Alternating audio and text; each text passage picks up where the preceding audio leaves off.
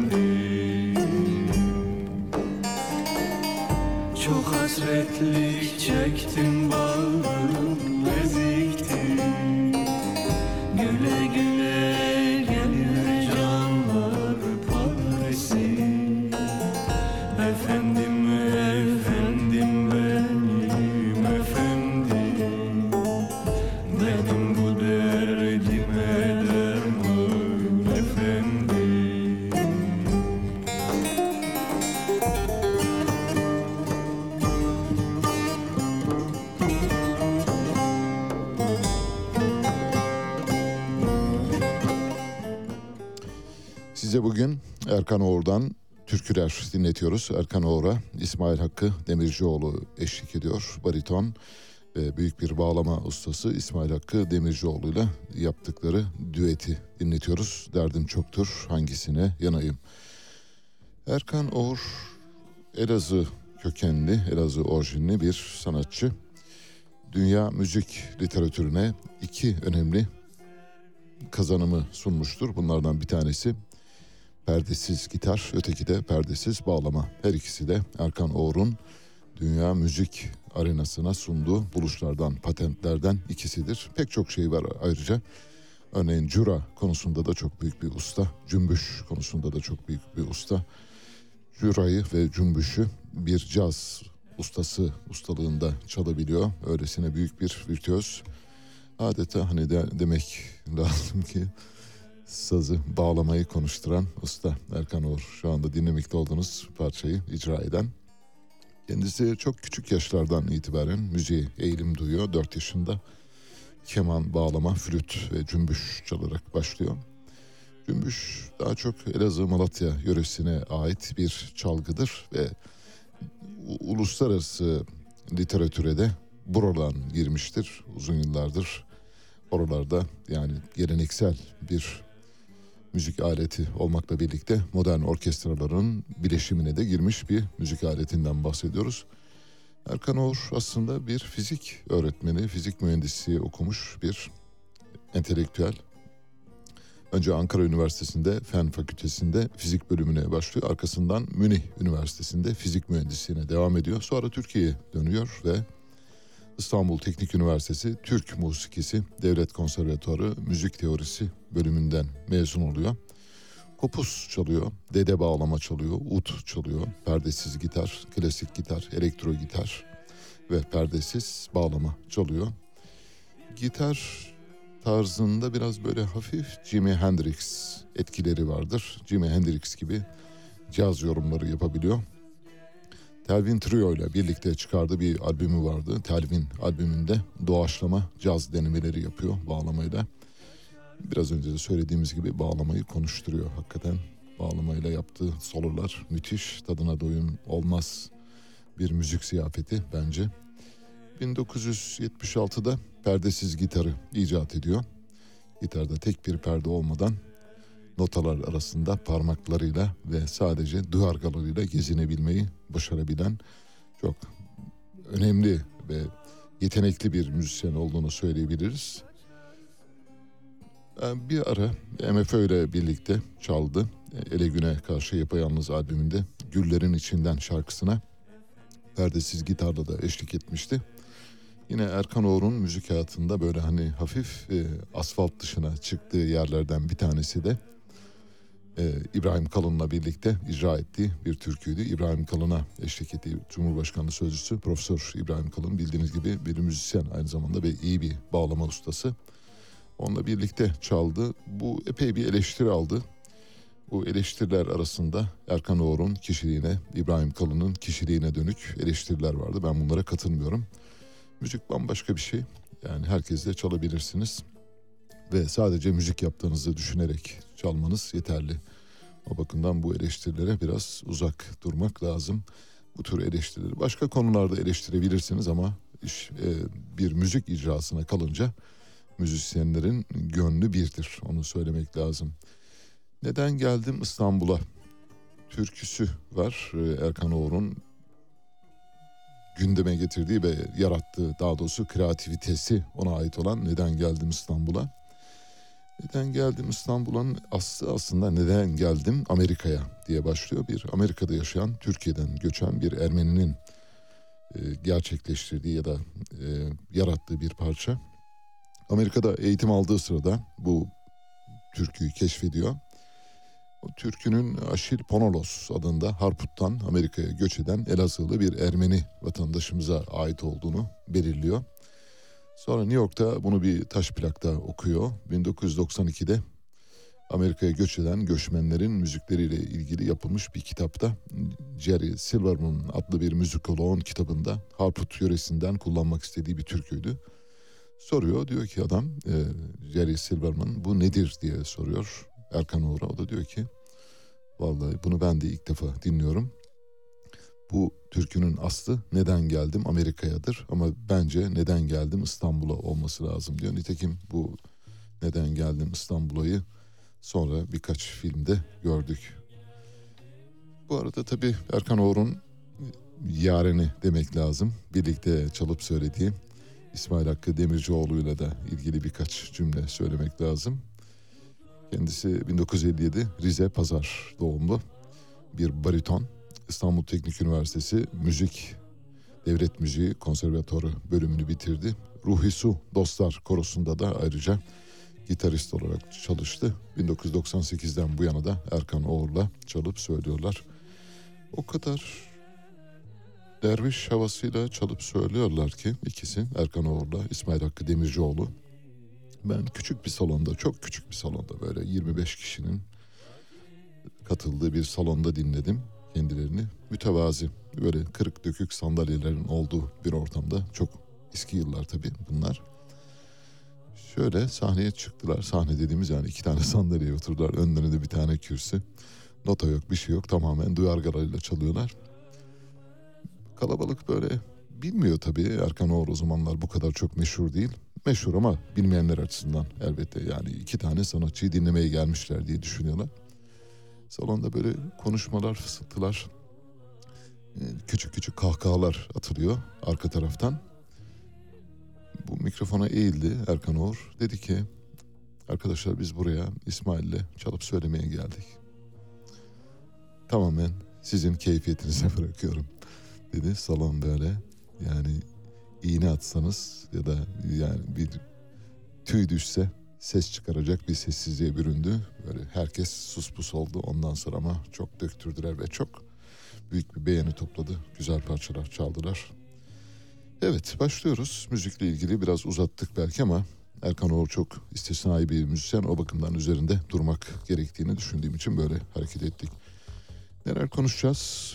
Bir defa dünyadaki büyük bir finansal krizin ayak seslerini duyduk. Dün itibariyle bir kez daha duyduk. Bildiğiniz gibi Silicon Valley Bank'in arkasından Signature Bank iflas etti. Arkasından dün Swiss, Credit Suisse'den çok büyük çatırtı haberleri geldi. Credit Suisse'in hisse senetleri tarihsel olarak en dip seviyeleri gördü ve ama bu krizin Avrupa'ya sıçrama eğilimi yarattığına dair bazı izler gördük.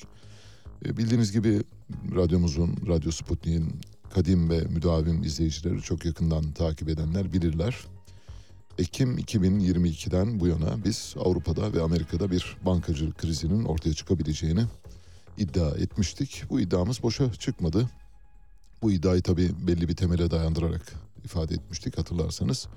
Deutsche Bank ödeme krizine girmişti ve son 3 yılı zararla kapatıyordu. Deutsche Bank'ın ödeme krizine girmesi hiç hayra alamet değil demiştik. Nitekim arkasından Kredi Suisse'den de benzeri bir işaret gelince bunun bir bankacılık krizine doğru gittiğini düşündük.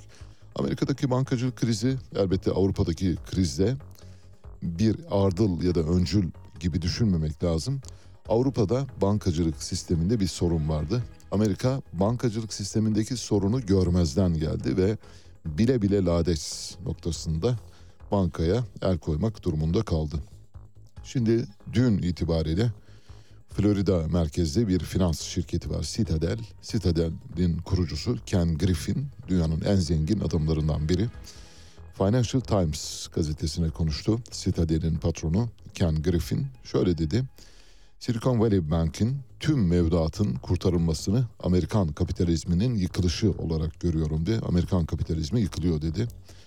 Amerika'nın kapitalist bir ekonomi olması gerekiyor ancak şimdi bu durum gözlerimizin önünde Amerika resmen yıkılıyor. Amerika yıkılıyor mu, Amerika bitti mi diyenler için bir cevap oluşturması bakımından tabii ironi yapıyorum anlıyorsunuz herhalde. Amerika bitmez. Yani dünya biter ve Amerika tüm uzayı işgal eder. Yine Amerika'nın bitmesi söz konusu olamaz. Çünkü çok sağlam adımlar atıyor. Her şeyin bir e, backup'ı var. Her şeyi çok garantili bir şekilde yürütüyor. Amerika Birleşik Devletleri kendini sonsuza kadar e, ayakta tutmaya yetecek bir enerjiye sahip. Ancak büyük sarsıntı geçirdiği de ortada bunu biliyoruz. Amerikan hükümetinin bu tutumunu Griffin şöyle niteledi. Direksiyon başında uyumanın tanımı dedi. Ne demek? Şoför direksiyonda uyumuş. Dolayısıyla kaza yaptığı zaman da hatırlamıyorum deme durumunda olacak herhalde. Hakikaten Amerikan ekonomi yönetimi ve Amerikan başkanı ve Beyaz Saray ve elbette tüm mali otoriteler, finansal otoriteler bu krizde biraz uyudular, gözlerini kapattılar ve kriz geldi çattı. Dolayısıyla çok doğru bir tarif yaptığını düşünüyoruz Ken Griffin'in. Bir başka tarifte Amerikan mevduat, tasarruf mevduatı fonundan geliyor. Oradan bir yetkili, adının açıklanmasını istemeyen bir yetkili bir e, gazeteye konuşmuş. Şöyle demiş, üst düzey bir hazine yetkilisi, riski mevduat sigortası üstleniyor. Bu vergi mükellefin parası değil diyor. Şimdi bu söylemi hatırladınız mı? Bu söylem Türkiye ile çok benzeşiyor. Türkiye'de de böylesi olaylar olduğu zaman halkın parasıyla değil filancanın parasıyla yapıyoruz. Şimdi tasarruf mevduatı sigorta fonu Amerika'da bankayı kurtaran fon acaba nereden fonlanıyor? Halkın vergileriyle. Dolayısıyla halkın vergileriyle fonlanan bir kuruluş kendi hatalarıyla bir bankayı kurtarıyor. Sonra da çıkıp böyle utanmazca dünyanın her yerinde olabiliyor bu. O yüzden üzerinde duruyorum. Yani bunu Türkiye'de de görebilirsiniz. Kanada'da görebilirsiniz. İzlanda'da da görebilirsiniz. Her yerde görebilirsiniz. Siyasetçilerin görevi bu maalesef. Sigorta fonunun parası kime ait mesela onu soruyoruz. Ya da bu yaklaşım size neyi hatırlatıyor diye sorduğumuzda Türkiye'de de böylesi manzaralar olduğunu düşünebilirsiniz. Siyasetçiler meselenin özünü saptırma konusunda olağanüstü becerilere sahip olan insanlardır. Belki de tek özellikleri budur. Başka da bir özellikleri olduğunu sanmıyoruz. Açlık ve yoksulluk sınırı Şubat ayı itibariyle 9234 liraya çıktı. Açlık sınırı. Yoksulluk sınırı da 31939 liraya çıktı. Diske bağlı Birleşik Metal İş Sendikası'nın araştırma merkezi BİSAM tarafından yapılan araştırmaya göre 9234 lira. Asgari ücret ne kadar? 8506 lira. Dolayısıyla Ocak ayından bu yana toplam 2,5 ay geçtikten sonra asgari ücret artık işe yaramaz bir ücrete dönüşmüş durumda. Evet futboldan bir iki haber verelim ondan sonra devam edeceğiz. Çok sık haberler var, gazete haberlerimiz var. Bir de gündeme dair e, küçük bir özet yapmama izin veriniz lütfen. Bankacılık krizini Amerika'da baş gösteren ve Avrupa'ya sıçrayan bankacılık krizini Koç Üniversitesi Ekonomi Bölümü öğretim üyesi e, Profesör Doktor Kamil Yılmaz'la konuşacağız. Saat 9'a çeyrek kala kendisini arayacağız. Önemli bir e, saptama yapabileceğini düşünüyorum. Daha doğrusu e, Profesör Kamil Yılmaz bu konularda araştıran, yazan, çizen ve kafa yoran iktisatçılardan, akademisyenlerden bir tanesi. E, birkaç kez programlarımıza konuk etmiştik hatırlarsanız. İyi bir akademisyen olduğunu düşünüyorum. Bu yüzden de mümkün olduğu kadar önemli durumlarda kendisinin kılavuzluğuna, rehberliğine ve ehli vukuf olarak görüşlerine başvuruyoruz. Futboldan bir iki küçük haber verelim merak edenler için. Başakşehir dün UEFA Konferans Ligi maçına çıktı, rövanş maçına ve Gent takımına tam yani şimdi söylemekte biraz utanıyorum ama maalesef büyük bir farkla yenildi. 4-1 kaybetti Gent takımına ve bir ilk maç 1-1 berabere sonuçlanmıştı. Yani Gent sahasında oynanan maç. Başakşehir kendi sahasındaki maçı 4-1 kaybederek Avrupa kupalarına veda etti. Haber bu değil, haber şu. Başakşehir belki de Avrupa kupaları tarihinde en hızlı hat-trick yiyen takım oldu. Mesela Gent takımının oyuncusu Emanuel Geftko Orban 3 dakika 24 saniyede 3 gol attı. Dakika başına 1 gol attı. Dünya tarihindeki herhalde hat-trick sıralamalarında önemli bir yere sahiptir diye düşünüyoruz. Elbette Başakşehir'i teselli etmek gerekir ama bu kadar kısa zamanda 3 gol yiyorsanız elbette sonuç başka. Ee, Başakşehir gruplarda 3 gol yiyerek tamamlamıştı. Ancak Gent karşısındaki eleme maçında 130 dakikada 5 gol yedi. Bu 3 golü de 3 dakikada yedi. Hani bu 5 dakikada Beşiktaş derlerdi ya 3 dakikada Başakşehir. Artık onu kafiyeli bir şekilde uydurup tribünlerde önümüzdeki günlerde söylemeye başlarsınız. Bu arada Başakşehir'e 3 dakikada 3 golü atan oyuncu Orban Nijeryalı bir forvet kendisi. 3.3 milyon euro bonservis bedeli karşılığında Cent'e transfer edilmişti.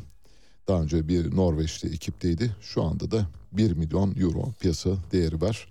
Başakşehir'i teselli ediyoruz. Cent'i kutluyoruz ve 3 dakikada Başakşehir nasıl oldu diye soruyoruz. Hakikaten biraz daha dayanıklı olabilirlerdi herhalde. Defans sıfır defansla hareket etmişler. Bu arada Şampiyonlar Ligi'nde son çeyrek finalistler de belli oldu. Dün gece itibariyle Real Madrid ve Napoli son iki çeyrek finalist arasına girdi. Real Madrid ilk maçta deplasmanda 5-2 yendiği İngiliz rakibi Liverpool'u Karim Benzema'nın 79 dakikada 79. dakikada attığı golle 1-0 mağlup ederek çeyrek finale yükseldi. Napoli de ilk maçta 2-0 yendiği Alman takımı Eintracht Frankfurt karşısında uzatma dakikalarında ve ilk dakikalarda attığı gollerle 3-0 galip gelerek finale adını yazdırdı. Böylece çeyrek finalde yarışacak takımlar şunlardan oluşuyor. Onları da söyleyelim. Real Madrid, Napoli, Bayern Münih, Benfica, Chelsea, Milan, Manchester City ve Inter çeyrek finalde karşı karşıya gelecek takımlar. Endonezya'dan bir haber vereceğim. Endonezya'dan verdiğim haberi duyduğunuzda bu da bir şey mi diyeceksiniz? Endonezya'da bir kentte sadece pilot olarak belirlenen 12 okulda öğrencilerin saat 5.30'da ders başı yapmaları kararlaştırıldı. Bir deney yapıyor oradaki eğitimciler ya da eğitim sisteminin başındakiler. Endonezya'nın Doğu Nusa Tenggara vilayetinin başkenti Kupang'da seçilen bazı liselerde özellikle 12. sınıfa devam eden öğrencilerden saat 5.30'da ders başı yapmaları istenmiş. Yerel saate göre henüz güneşin doğmadığı bir zamanda okulda olmak zorunda kalan öğrenciler okulun bahçesinde karanlıkta bir araya geliyorlar ve derslere girmek üzere bekleşiyorlar. Şimdi bu haberi görünce dedim ki vallahi onlar bir Türkiye'ye gelsinler. Dünyanın kaç bucak olduğunu gösteririz onlara. Öyle beş buçuk falan karanlık maranlık falan bunlar bize sökmez. Biz Türk'üz bunlar bize sökmez söylüyorum. Gelsinler biz onlara Hanya'yı Konya'yı gösterelim. Biz 2016'dan bu yana zifir karanlıkta, kör karanlıkta çocuklarını, küçücük çocuklarını okula gönderen, kadınlarını, kızlarını duvar diplerine sinerek korkuyla işe gönderen ve insanları uykusundan eden, gece uykularımızı haram eden bir ülkeyiz biz. Bu bir şey değil. Endonezya'da pilot bir çalışma birkaç okulda deneniyor. Biz 85 milyon bu konuda çok idmanlıyız. Gelsinler biz onlara bunun ne demek olduğunu çok güzel anlatabilecek durumdayız. O kadar önemli bir deneyime sahibiz. O kadar önemli bir birikime sahibiz. Hanya'yı Konya'yı. Kaç bucak acaba gelin Türkiye'de görün. Ben Ali Çağatay, Radyo Sputnik'te seyir halindesiniz. Müthiş bir Kuzuların Sessizliği filmi oynanıyor şu anda maalesef. Kimsenin sesini çıkarmadığını görüyoruz. Bu devletin kadim devlet, bani devlet, baba devlet olması ilkesiyle bağdaşmıyor. Habercilik birilerinin verilmesini istemediği olayları açıklamak ve kamuoyuyla paylaşmaktır. Bu kapsamın dışında kalan olayları vermek habercilik değil, halkla ilişkiler faaliyetidir. George Orwell Ali Çağatay'la Seyir Hali hafta içi her sabah 7 ile 9 arasında Radyo Sputnik'te. Şimdi birazdan çok sert haberlere gireceğiz. O yüzden küçük böyle yumuşatıcı bir ara sos olması bakımından bir anonsumuz var. O anonsu hatırlatayım size. Şöyle saat kaça doğru diyelim? 8'e doğru 8'de saat başından sonra böyle çok eğlenceli bir şey yapacağız. O eğlenceli bir şeyi eğer siz de yaşamak istiyorsanız ya da siz de bu şölene katılmak istiyorsanız mutlak surette Telegram ya da Odis hesabı açmanız lazım. O Telegram ya da Odis üzerinden çünkü çok güzel fotoğraflar göstereceğiz. Bir animasyon sitesi Türkiye'deki siyasi liderlerin erkekleri kadın, kadınları erkek olarak tasvir eden çalışmalar yapmış. Müthiş ama o kadar güzel, inanılmaz. Ben gördüğüm zaman yani hani böyle yani çok çok böyle şapka çıkarılabilecek şeyler vardır ya onlardan bir tanesi. Hani böyle aklınızda hoş bir şey olarak sada olarak kalıyor. Çok incitici de değil ayrıca. Sadece bunun bir espri bir şaka olduğunu biliyorsunuz ama hani işte kadın iken erkek olmaya en fazla benzeyen ya da erkeklerden kadın olmaya doğru giderken en fazla kadın gibi gözükebilenler hangileridir diye düşünürseniz bütün siyasi liderlerin tek tek size fotoğraflarını göndereceğiz. E, göstereceğiz daha doğrusu. Bunun için yapmanız gereken şey çok basit. Eğer bizi Telegram ve Odis kanallarından görüntülü izlemek istiyorsanız tek yapmanız gereken şey Telegram uygulamasına giriyorsunuz. Arama kısmına radyo alt Sputnik yazıyorsunuz ve tıklıyorsunuz. Telegram açılmış oluyor. Dolayısıyla radyo hesabımıza girmiş oluyor. Bir kez daha söylüyorum.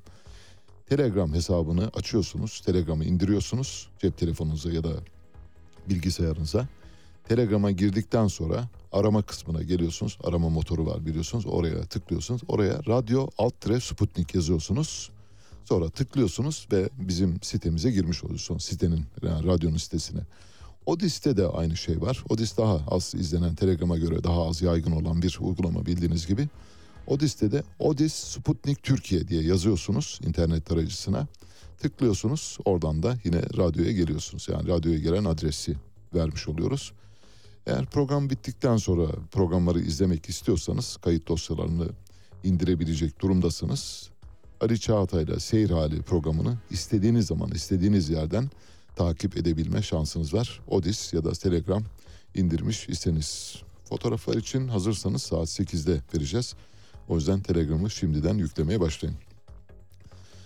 Türkiye'nin deprem bölgesi olan bölgenin bir bölümünde dün bir de sel felaketi oldu ama hakikaten bir Nuh tufanı gibi bir sel felaketinden bahsediyoruz. Şanlıurfa, Malatya ve Adıyaman'da manzaralar korkunçtu tek kelimeyle söyleyelim. Bu arada 14 vatandaşımız şu ana kadar hayatını kaybetti. Şanlıurfa'da 12, Adıyaman'da da 2 vatandaşımız sele kapılarak, boğularak hayatını yitirdi. Şimdi Harun öbür taraftan vermeye çalışacak. Şanlıurfa'da Abide Kavşağı diye bir kavşak var. Bu kavşağın görüntüleri var. O görüntüleri izlediğiniz zaman Abide Kavşağı bu arada yeni yapıldı. Bildiğiniz gibi büyük bir törenle açıldı. Ve Cumhurbaşkanı Erdoğan e, buraya katılarak Şanlıurfa'daki bu kavşağı törenle açtı. Kavşak yapılırken Cumhurbaşkanı müteahhitten erken bitireceğine dair de bir söz almıştı. Zamanından erken bitirildi. Şimdi o zamanından erken bitirilen büyük görkemli törenle açılan Abide Kavşağı bir nehire dönüşmüş durumda.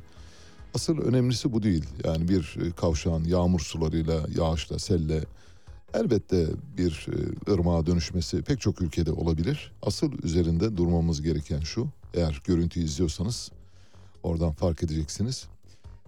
Biriken suyu kepçeyle tahliye etmeye çalışıyorlar. Bir vinç gelmiş. Vinç her seferinde kepçesini indirerek o kocaman havuzdaki havuza dönmüş o alt geçitteki suyu kepçeyle tahliye etmeye çalışıyor. Şimdi düşünün koskoca Şanlıurfa'da iki tane motopomp, birkaç tane pompa bulunamaz mıydı? Bir itfaiye tahliye aracı bulunamaz mıydı? Kepçeyle suyu tahliye etmek hangi akıldır, kim tarafından verilmiştir? İşte böylesine böyle akıl dışılıkların görüldüğü bir ortamdan bahsediyoruz. Deprem olabilir, sel olabilir, yangın olabilir, heyelan olabilir, seylap olabilir. Bütün bunlar olabilir, doğa olaylarıdır. Bunlara engel olamayız. Ama bunlara karşı önlem alabiliriz. Yani daha az insanın depremde hayatını kaybetmesini sağlayabiliriz. Daha az ağaçların, ağacımızın, ormanımızın yanmasını sağlayabiliriz. Bunları yapmıyoruz. Ama şunu yapabiliriz yani bunu yapabilecek durumdayız. Siz eğer göle dönüşmüş bir alt geçidin sularını kepçeyle tahliye ederseniz bu neye benzer biliyor musunuz? bir tasla bir gölün suyunu boşaltmaya benzer. Tam da o manzara bu. Eğer Harun gösterebiliyorsa göreceksiniz. Dehşet verici. Yani ak- akıl şu anda seyahate çıkmış durumda Türkiye'de maalesef. Depremden bu yana aklımız başımıza henüz gelmedi maalesef. Oraya bir tane itfaiye aracı yanaştırırsanız muhtemelen birkaç saat içinde tahliye edersiniz. Kepçeyle günler sürer ama uğraşıyor. Kepçe sahibi oradan böyle alıyor hop suyu yan tarafa atıyor. Hop bu arada tabii kepçeyi kaldırırken indirirken sular dökülüyor mökülüyor işte ne kadar su kepçede var falan. Bu bile hesaplanamıyor ama birisi uğraşıyor mu? Evet uğraşıyor galiba. Bak gördünüz mü çalışıyor falan denilecek bir şey yaratıyorlar, bir imaj yaratıyorlar. Hakikaten çok tuhaf bir ülkede olduğumuzu bu, bu kez daha bir kez daha anlamış olduk maalesef. Gerçeküstü bir dünyadayız sanki. Bu arada Şanlıurfa'da hem de depremin etkilerinin hissedildiği hem de dün selin baş gösterdiği Şanlıurfa'da Büyükşehir Belediye Başkanı AK Partili Zeynel Abidin Beyazgül kendisini protesto eden vatandaşlara karşı çıkarken koruması da silahını çekerek vatandaşları tehdit etti. Görüntüleri var. Görüntüleri yayınlamıyoruz ama merak edenler bakabilirler. ve internet sitelerinden takip edebilecek durumdalar. Vatandaşa silah çeken koruma polisi. Şanlıurfa Büyükşehir Belediye Başkanı'nın polisinden bahsediyoruz. Bu arada Kızılay dünkü sel sırasında yine yoktu ortada. Kızılay istendiği zaman görünmez olabiliyor. Bir görünmez Kızılay'ımız var. Bazen çıkıyor bazen kayboluyor. Görünmezlik zırhına bürünebiliyor.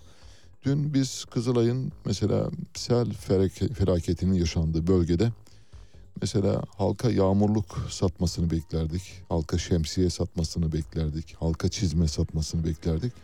Ama göremedik ortada. Kızılay ortada yok. Bir fotoğraf var. Arkadaşlarımız gösterecekler. Şanlıurfa'dan çekilmiş. İki çocuk ve bir çadırın önünde Şanlıurfa diyorum affedersiniz. Ee, Adıyaman'dan çekilmiş görüntü. İki çocuk bir çadırın önünde ve çadırın yanında iki tane e, yükseltinin üzerine çıkmış durumda. iki herhalde kütük olsa gerek. Önlerinde büyük bir göl var. Nereye gideceklerini şaşırmış durumdalar. Dehşet içindeler çocuklar. Sağa sola muhtemelen bağırıyorlar, çağırıyorlar. Bu işte selin fotoğrafı bu. Şu anda karşı karşıya bulunduğumuz sefaletin fotoğrafı bu. Selde, depremde, yangında yalnız bırakılan halktan, insanlardan, vatandaşlarımızdan bahsediyoruz.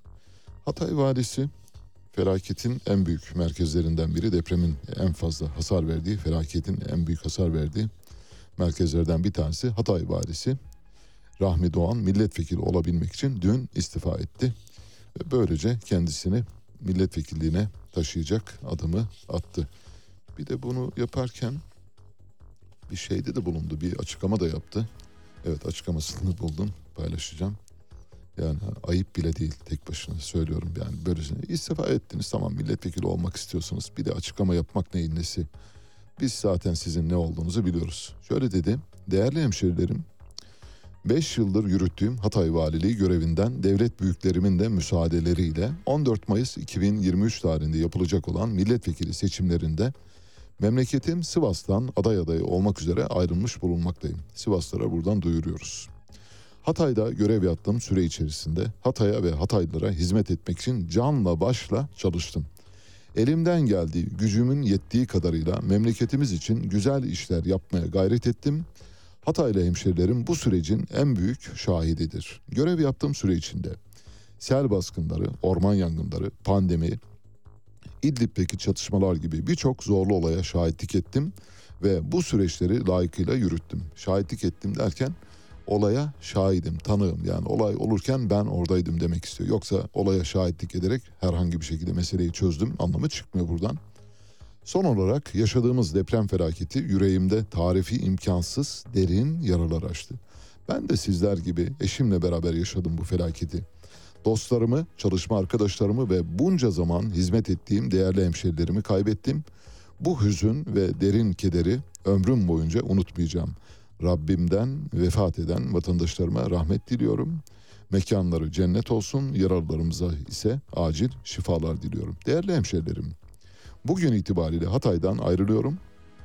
Ancak kalbim ve gönlüm hep sizinle olacak. Nasip olur da milletvekili olursam Hatay'ın 12. milletvekili hissiyatıyla Hatay içinde çalışacağımdan, Hatay'ın yeniden inşasında üzerime düşeni yapacağımdan asla şüpheniz olmasın. Bu duygu ve düşüncelerle sizleri Allah'a emanet ediyor. Hepinizi saygıyla selamlıyorum. Rahmi Doğan. Altına Hatay valisi yazmamış. Sıradan vatandaş olarak Rahmi Doğan. Kim? Bendeniz Rahmi Doğan diye imzalamış.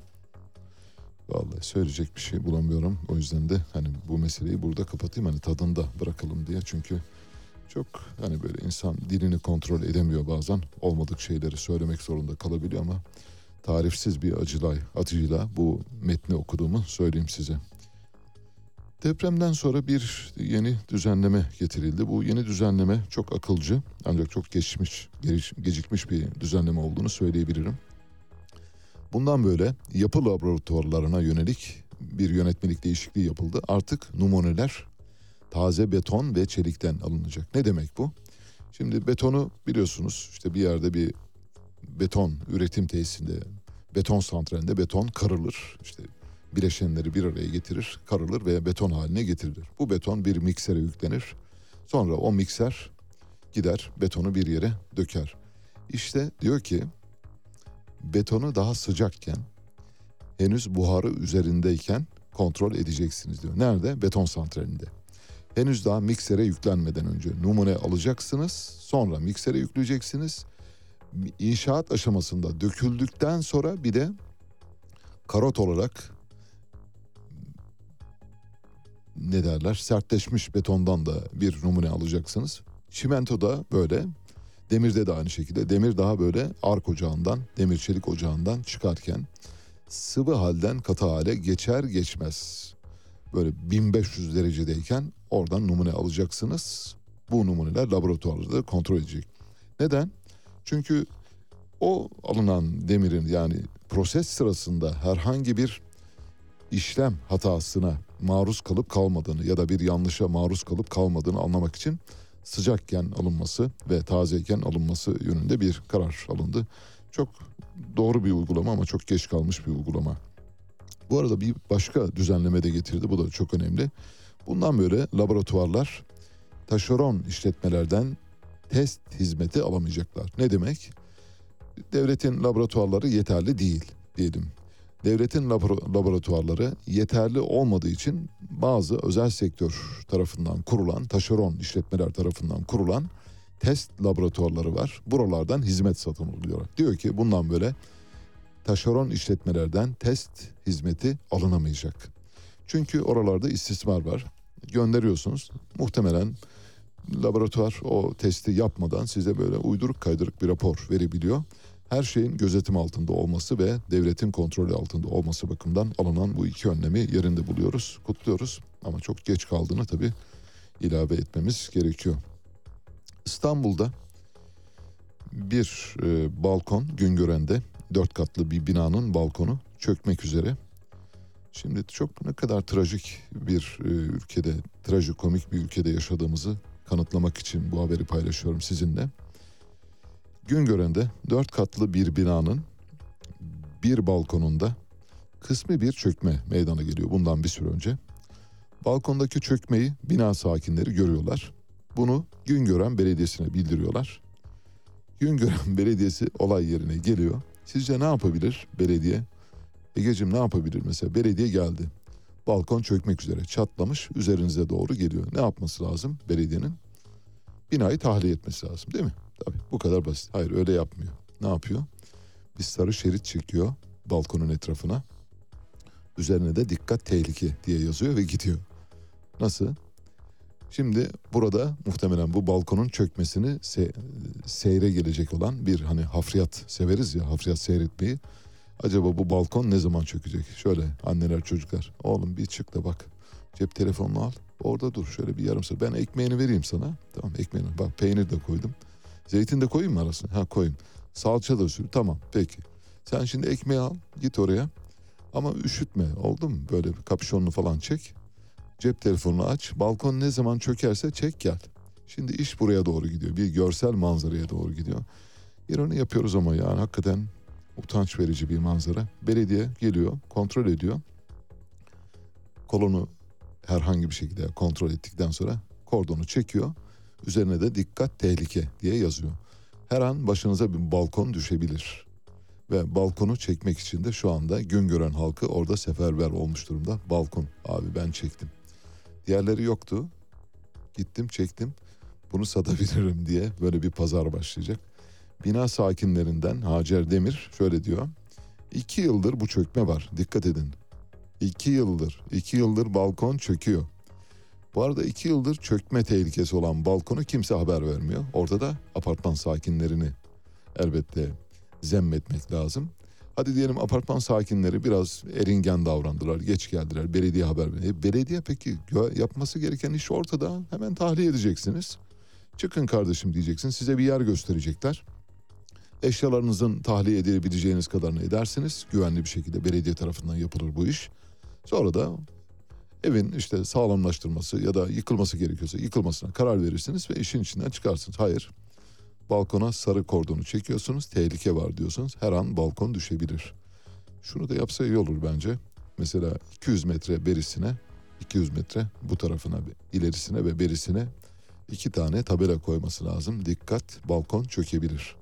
200 metre ileride diye bir okla işaret etmesi lazım. Hacer Demir şöyle diyor. iki yıldır bu çökme var. Aralık-Kasım ayında meydana gelen depremden sonra balkon biraz daha aşağı indi. Ev sahibi daha önce belediyeye gitti ama sonuç ne oldu bilmiyorum. Zabıta gelip şerit çekti. Evde oturanlar yeni taşındı tanımıyoruz kendilerini. Bina 40-45 yıllık. Biz de tedirginiz korkuyoruz. Bizim ya da başkasının başına da gelebilir. Balkon çökmesiyle bina da hasar alabilir. Ev sahipleri belediyeye gidip balkonun altına bir şerit çekildi ve ondan sonra belediye çekti gitti diyor. Şahane. Güngören Belediyesi. Duydunuz mu? Evet. Peki bir fotoğraf göstereceğim. Çok yani hakikaten ibret verici bir fotoğraf olduğunu söyleyebilirim. Çorlu'dan çekilmiş bir hava fotoğrafı. Harun da fotoğrafı paylaşacak sizinle. Çorlu cezaevinin bulunduğu yer, Çorlu cezaevi ve lojmanlarının bulunduğu yer. Dümdüz sıfır eğimli bir araziden bahsediyor. Dümdüz böyle hani hani ova dersiniz ya göz alabildiğine derinlemesine bir ovadır bu. Bu ovada cezaevi yapa yapa bula bula cezaevi yapacak yeri burayı bulmuşlar ve zamanda yapmışlar. Şimdi burası bir verimli tarım arazisi bir defa. Hoş gerçi tapuda muhtemelen burası da kıraç arazi diye geçiyor olabilir. Adıyaman'daki gibi bildiğiniz aktarmıştık hatırlarsanız. Kıraç arazi diye geçebilir ama hemen dört bir tarafı tarla ve çok verimli tarlalar. Hani ne derler? İnsan ekseniz orada insan biter. Öylesine bir yer, öylesine bir toprak. Kıpkırmızı, humuslu bir toprak. Oraya bir cezaevi ve lojman yapmışsınız. Burası bin dekarlık bir arazi ve birinci sınıf tarım arazisi. Cezaevi henüz faaliyete geçmiş durumda değil bu arada. Hani yapıyorsunuz hazır olsun. Bir cezaevi daha yapalım. Nereye yapalım? Silivri'de var. Bir tane de Çorlu'ya yapalım. Hani Silivri eğer adam alacak duruma gel, gelirse, adam alamayacak duruma gelirse o zaman Silivri'ye de bu, buraya taşırız diye. Şimdi burada eğer tarım yapılmış olsaydı dekar başına verimi bin kilo. Bin dekar olduğu için 10 bin kilo verim alınabilecek bir araziden bahsediyoruz. Oraya cezaevi yapıyorsunuz. İçinde mahkum yok. Lojman var. Cezaevi var. Eksik olan ne? Mahkum. Peki niye yaptınız cezaevini eğer ihtiyacınız yoksa? E, lazım olur. Niye? E, biz seviyoruz cezaevi yapmayı seviyoruz. Hatta cezaevi yapıp ülke memleketine, kentine cezaevi kazandıran milletvekilleri vardı. Bunu müjde olarak açıklayan çok sayıda milletvekili var hatırlarsanız. Müjde ilimiz cezaevine kavuştu diyor. Ne güzel ya vallahi. Adalet ve Kalkınma Partisi Merkez Yürütme Kurulu yeterli milletvekili talebi olmamış olabilir ki milletvekili aday adaylığı başvuru süresini 22 Mart 2023 saat 17'ye kadar uzatma kararı aldı. Bir e, talep yetersizliği midir değil midir bilmiyorum ama süreyi uzatmaları elbette muhtemelen bir nedene dayanıyor diye düşünüyorum. Bu arada Memleket Partisi Muharrem İnce milletvekili olmak isteyen 18-25 yaş arası gençlerden başvuru ücreti almayacağını açıkladı. Millet Partisi'nde, Memleket Partisi'nde dumping var. Çocuklar koşun 18-25 yaşındaki çocuklar için böylesine bir fırsat yaratılmış durumda. Fırsatları kullanmak lazım. Hüdapar AK Parti'den 8 milletvekilliği istemiş bu arada. Görüşmeler açığa çıktı ve dün itibariyle Doğu ve Güneydoğu Anadolu bölgesindeki 8 ilde seçilebilecek sıradan kendi milletvekili adaylarını göstermesini istemiş. 8 milletvekili. Hüdapar'ın oy oranı %0.37. 8 milletvekili istiyor. Vatan Partisi de Cumhur İttifakı'nı destekliyor. Vatan Partisi'nin son seçimde aldığı oy %0.61 yani yaklaşık Hüdapar'ın iki katı. Eğer ben Doğu Perinçek'in yerinde olsam Hüdapar'a 8 veren bana da 16 milletvekilini vermesi lazım diye çıkarım. kapıya dayanırım. Benden söylemesi. Türkiye'nin ilk başörtülü valisi olarak bilinen Afyonkarahisar valisi Kübra Güran Yiğitbaşı'nın da çift maaşlı olduğu ortaya çıktı. Bu vesileyle yeri gelmişken hatırlatalım. Geçtiğimiz günlerde bir e, futbol maçı yapıldı. Liseler arası bir futbol maçı. Üsküdar Amerikan Lisesi ile Ulus Özel Musevi Lisesi arasında bir futbol maçıydı. Maçın bir yerinde Üsküdar Amerikan Lisesi taraftarları Nazi selamı yaptılar. Musevi okulunun öğrencilerine ve taraftarlarının huzurunda, onların da bulunduğu bir ortamda Nazi selamı yaptılar. Bu hakikaten kabul edilebilecek bir şey değil. Hele hele hele hele bu yaştaki çocukların böyle faşizan eğilimlerle ve bu tür ırkçı yaklaşımlarla, bu tür şoven yaklaşımlarla besleniyor olması ancak ve ancak kötülük eğitimiyle mümkündür. Kötülük eğitimi vermezseniz bu çocuklar bunu yapmaz. Bunu yapabiliyorlarsa eğer, bunu yaptılarsa, yaptılar tabii biliyoruz. Hakikaten hem o, bu okulun öğretimini üstlenen kişilerden, öğreticilerden, yöneticilerden herkesten hesap sorulması lazım. Mesela Üsküdar Amerikan Lisesi'nin müdürünün hemen bugün istifa etmesi lazım. Hemen. Hiç dur, durdurak bilmek. Hemen. Bugün karar vermesi lazım. Ama kimse üstüne almıyor. Bunun yerine Üsküdar Amerikan Lisesi bir özür mesajı yayınladı. Şöyle dedi. 1876 yılından bu yana nesiller yetiştiren Üsküdar Amerikan Lisesi olarak 1876 neyin tarihi biliyorsunuz? Meşrutiyetin tarihi. Meşrutiyetten bu yana Üsküdar Amerikan Lisesi açık. Ulus Özel Musevi Lisesi ile gerçekleştirilen bir futbol maçında bir takım oyuncumuzun yapmış olduğu yanlış hareketten dolayı derin üzüntü içindeyiz. Kurum ve eğitim felsefemiz gereği her türlü ayrımcılığın karşısında durduğumuzu önemli vurgulamak isteriz. Ulus Özel Musevi Lisesi okul yetkilileriyle ivedilikle görüşüp üzüntülerimizi iletmiş ve gerekli soruşturmayı başlatmış bulunmaktayız. Konunun hassasiyet ve önemli tarafımızdan takip edileceği tüm kamuoyu tarafından saygıyla duyurulur diyor. Geçmiş olsun. Onu zamanında yapacaktınız. Çocukları eğitirken hani ne diyor? Ağaç yaşken eğilir. Eğer siz bunu vermediyseniz şimdi çıkıp açıklama yaparak falan işte bu işi düzeltmeye çalışarak ortadan kaldırmaya çalışıyorsunuz. Zırva tevil götürmez. Erkan Oğur söylüyor. Yarım senden ayrılalı. Yarim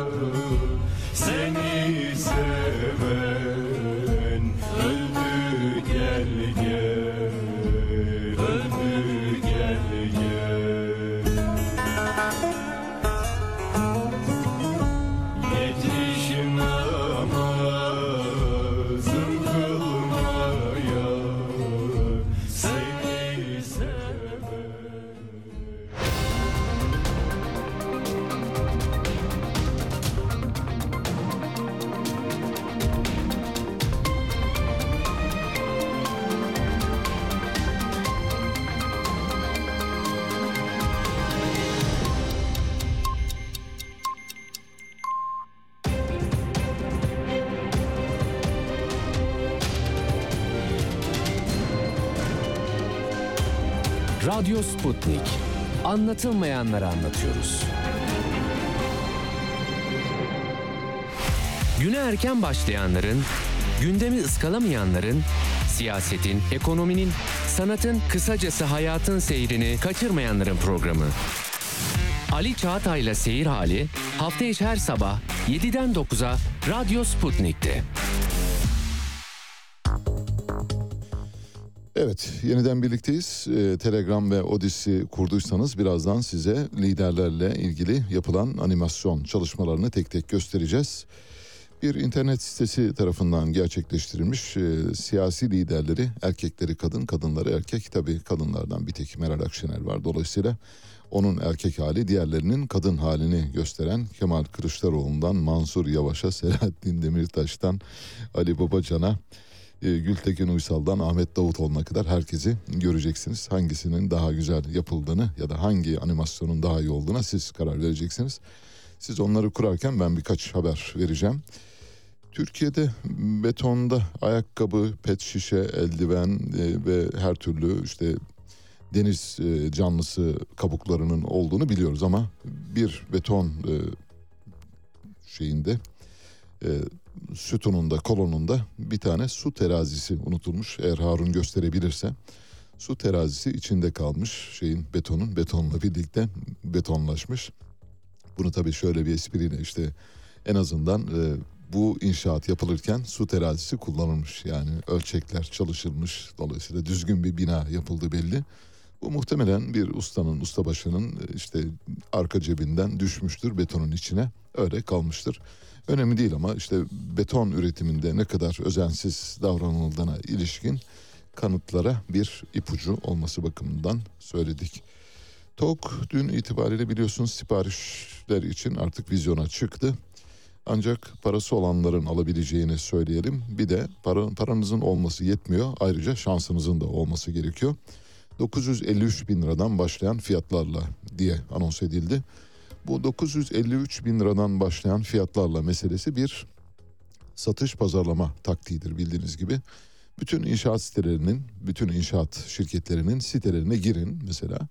Şu anda şu anda bile deneyebilirsiniz. Herhangi bir siteyi aklınıza gelen herhangi bir inşaat şirketinin sitesine girin. Sitede şöyle bir şey görürsünüz. 2 milyon 300 bin TL'den başlayan fiyatlarla mesela. Ya da böyle hani çok cazip bir şey olsun diye 1 milyon 900 bin TL'den başlayan fiyatlarla şu nitelikte daireler falan diye. Hemen ararsınız telefonu kaldırırsınız. Alo buyurun 1 milyon 900 bin TL'den başlayan fiyatlarla daireleriniz var onlarla ilgileniyorum. Beyefendi onlar kalmadı hiç. Ama öyle yazıyor ama beyefendi o çıkış fiyatımızdı yani bir başlarken öyle başladık sonra kalmadı hepsini sattık onların. Peki şimdi kaç para?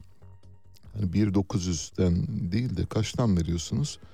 Beyefendi en düşük e, fiyatımız 3 milyon 250 bin lira.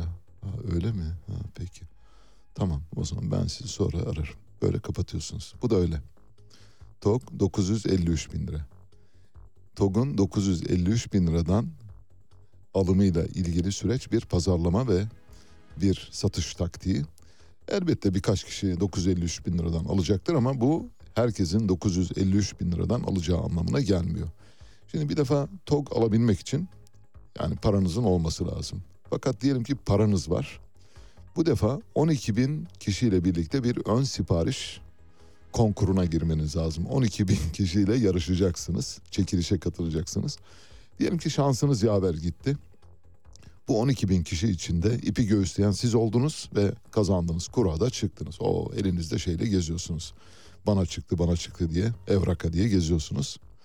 Çekilişte eğer ön sıra denk gelirse seçtiğiniz versiyonu söyleyeceksiniz. Diyelim ki çekilişte 100 kişinin arasına girdiniz ve 100'ün arasında ilk ondasınız. O zaman hangi versiyonu seçebileceğinize dair bir şans tanınıyor size.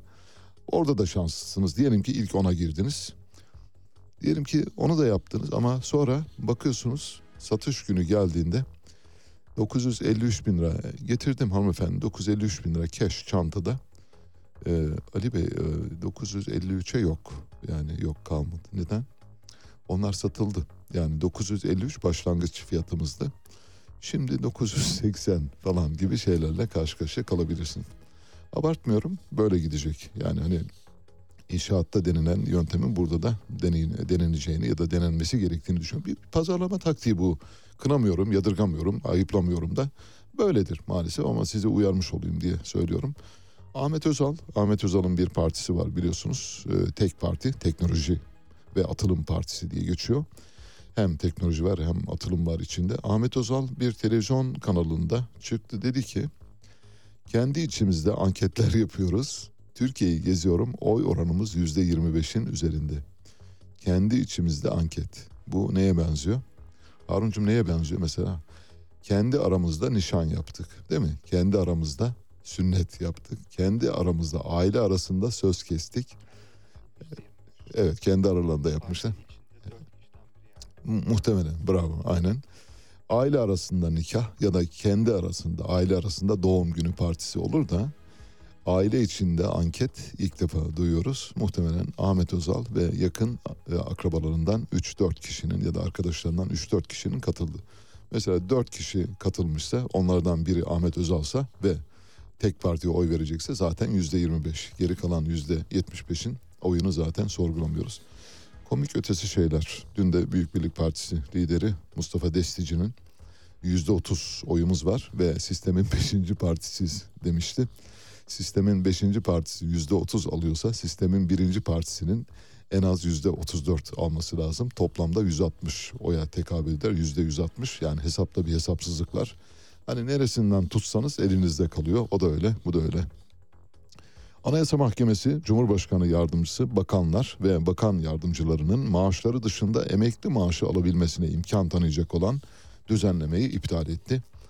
Çok yerinde bir uygulama ama e, çok fazla e, bizi ilgilendirmiyor öyle söyleyelim. Çünkü biz kendi işimize bakıyoruz, onlar da kendi işine bakıyor. Uluslararası Futbol Tarihi ve İstatistikleri diye bir federasyon var. Bu federasyon dünyanın en büyük futbol kulüplerini sıraladı. Son 20 yıldaki en büyük futbol kulüpleri.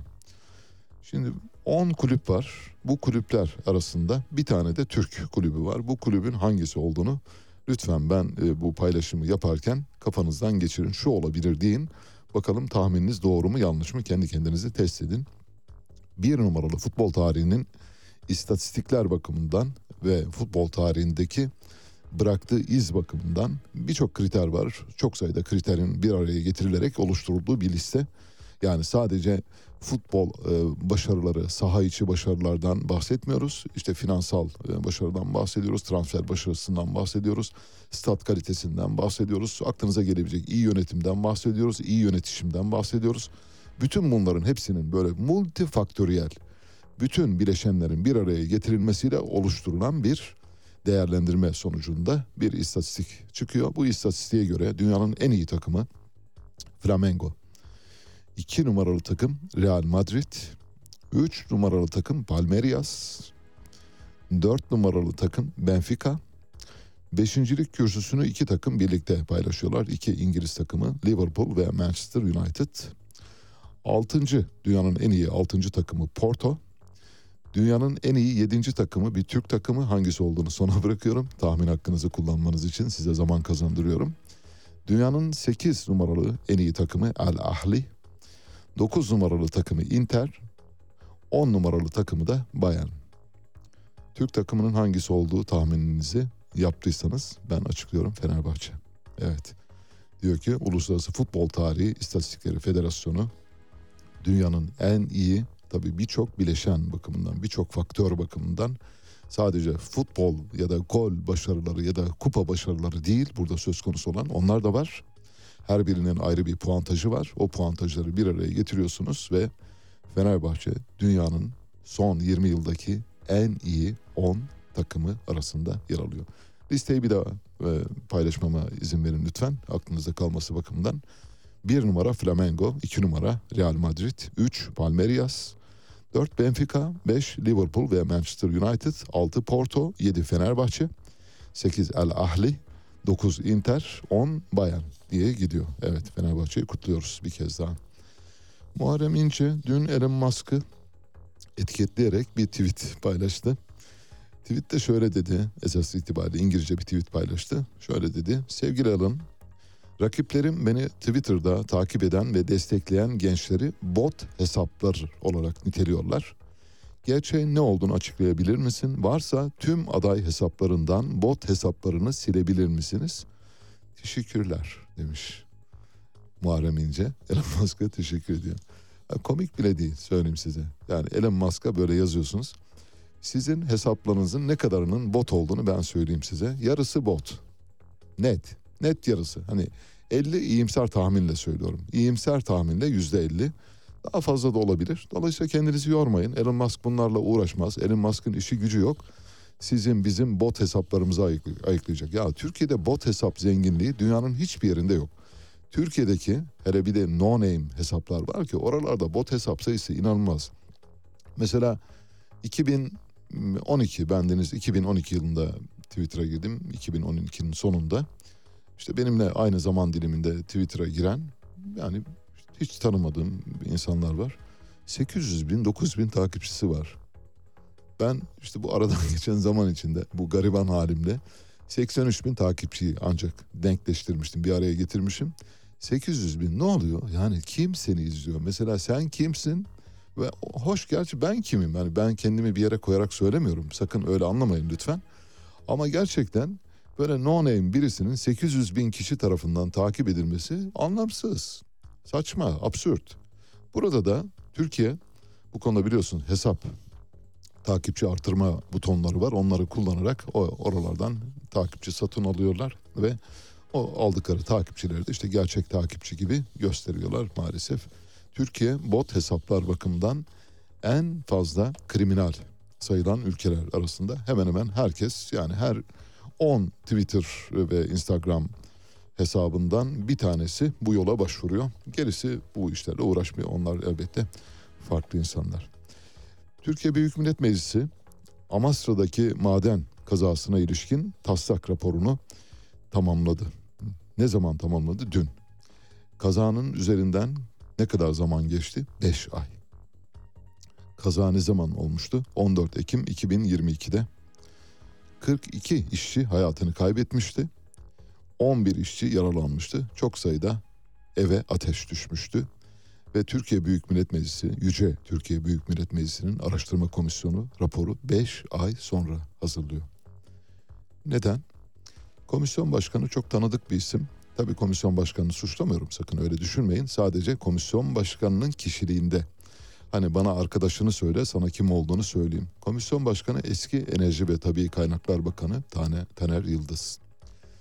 Taner Yıldız bildiğiniz gibi Soma maden kazasında 301 kişinin dünya maden kazaları tarihinde bizi mümtaz bir yere oturtan Soma maden kazasından sonra aynı beyaz gömlekle 3 gün gecelediği için havuz medyası tarafından gördünüz mü bakın bakan gece gündüz demeden maden kazasının olduğu bölgede yatıp kalkıyor. Üç gündür gömleğini üzerinden çıkarmadı diye haberler yapıldı. İşte o komisyon başkanı o. O yüzden hani böyle madenciler yerlerde tekmelenirken falan bütün bunlara seyirci kalan ama üç gün beyaz gömleğini üzerinden çıkarmayan bakan. Yusuf Yelkel, madenci yerde tekmeleyen Yusuf Yelkel şu anda taltif edildi Strasbourg'da ticari ateşe. İleride Yusuf Yelkel'i daha iyi mevkilerde görmek istiyoruz. Umarız Yusuf Yelkel burada kalmaz, daha iyi yerlere gelir. E, zaten süreç Osman Kavala'nın tutukluluğunun sürdürülmesi üzerine kurulmuş. Aynen. Bu tutukluluk devam etmesi için hukuka karşı verilen bir mücadele haline girmiş durumda. Merkez Bankası'nın son aylarda izlemiş olduğu para politikası doğrudan enflasyonda bu sıçramaya yol açtı. E, yani ve de, devamı da gelecek. ülkeyi aslında öyle yönetiyorlar ki adeta koca bir survivor oyunu gibi. Bugün için önemli olan husus Türkiye'de bu sistemin değişmesidir. Bu sistem yani Cumhurbaşkanlığı hükümet sistemi Evet. maalesef uygulama aşamasında kağıt üzerinde durduğu gibi durmadı. Ali Çağatay'la Seyir Hali hafta içi her sabah 7 ile 9 arasında Radyo Sputnik'te. Evet, e, Telegram hesaplarınız, Odis hesaplarınız açıksa şimdi size resimli radyo yapıyoruz e, ve fotoğraflar göstereceğiz. Siyasi liderleri erkekleri kadın, kadınları erkek olarak tasvir eden bir animasyon çalışması. Siyasi magazin bu. Hiçbir sakıncası yok. Kimse bundan alınmasın. Kimsenin alınmasını da istemeyiz şahsen. Herkes için yapılabilir. Hoş bir şeydir. Güler geçersiniz. Dolayısıyla bunun üzerinde hani böyle kişilik tartışmaları falan yapmaya gerek yok. Bence çok başarılı bir çalışma. Ee, mesela Mansur Yavaş'ın e, kadın olarak resmedilmiş hali var. Ee, boynunda da bir tane böyle kalın e, Hitit e, dönemine ait bakır alaşımları çağrıştıran bir kolye var. Kıpkızıl saçlarıyla resmedilmiş durumda. Muharrem İnce böyle hafif e, fettan bir kadın gibi böyle afro saçlarıyla sarışın boyası gelmiş yani yapay sarışını e, resmetmişler. E, Selahattin Demirtaş e, güzel bir kadına dönüşmüş bu arada. Söyleyelim çok böyle cici bir hanım görünümünde. Ali Babacan biraz hafif tombul e, ama böyle mazbut bir kadın gibi gözüküyor. Kemal Kılıçdaroğlu emekli bir hanımefendi görünümünde öyle söyleyelim öyle resim edilmiş işte gözlükleri den dolayı kaynaklanan bir şey. E, yandan ayrılmış böyle işte saç e, ne derler kestane e, sarısı kestane kahverengisi bir saçı var.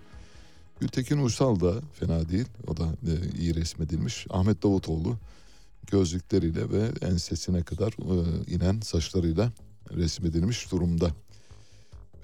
Bu arada Temel Karamollaoğlu da keza Temel Karamollaoğlu böyle ne diyelim kime benzetiyoruz? Benzet yani beni bağışlasınlar lütfen.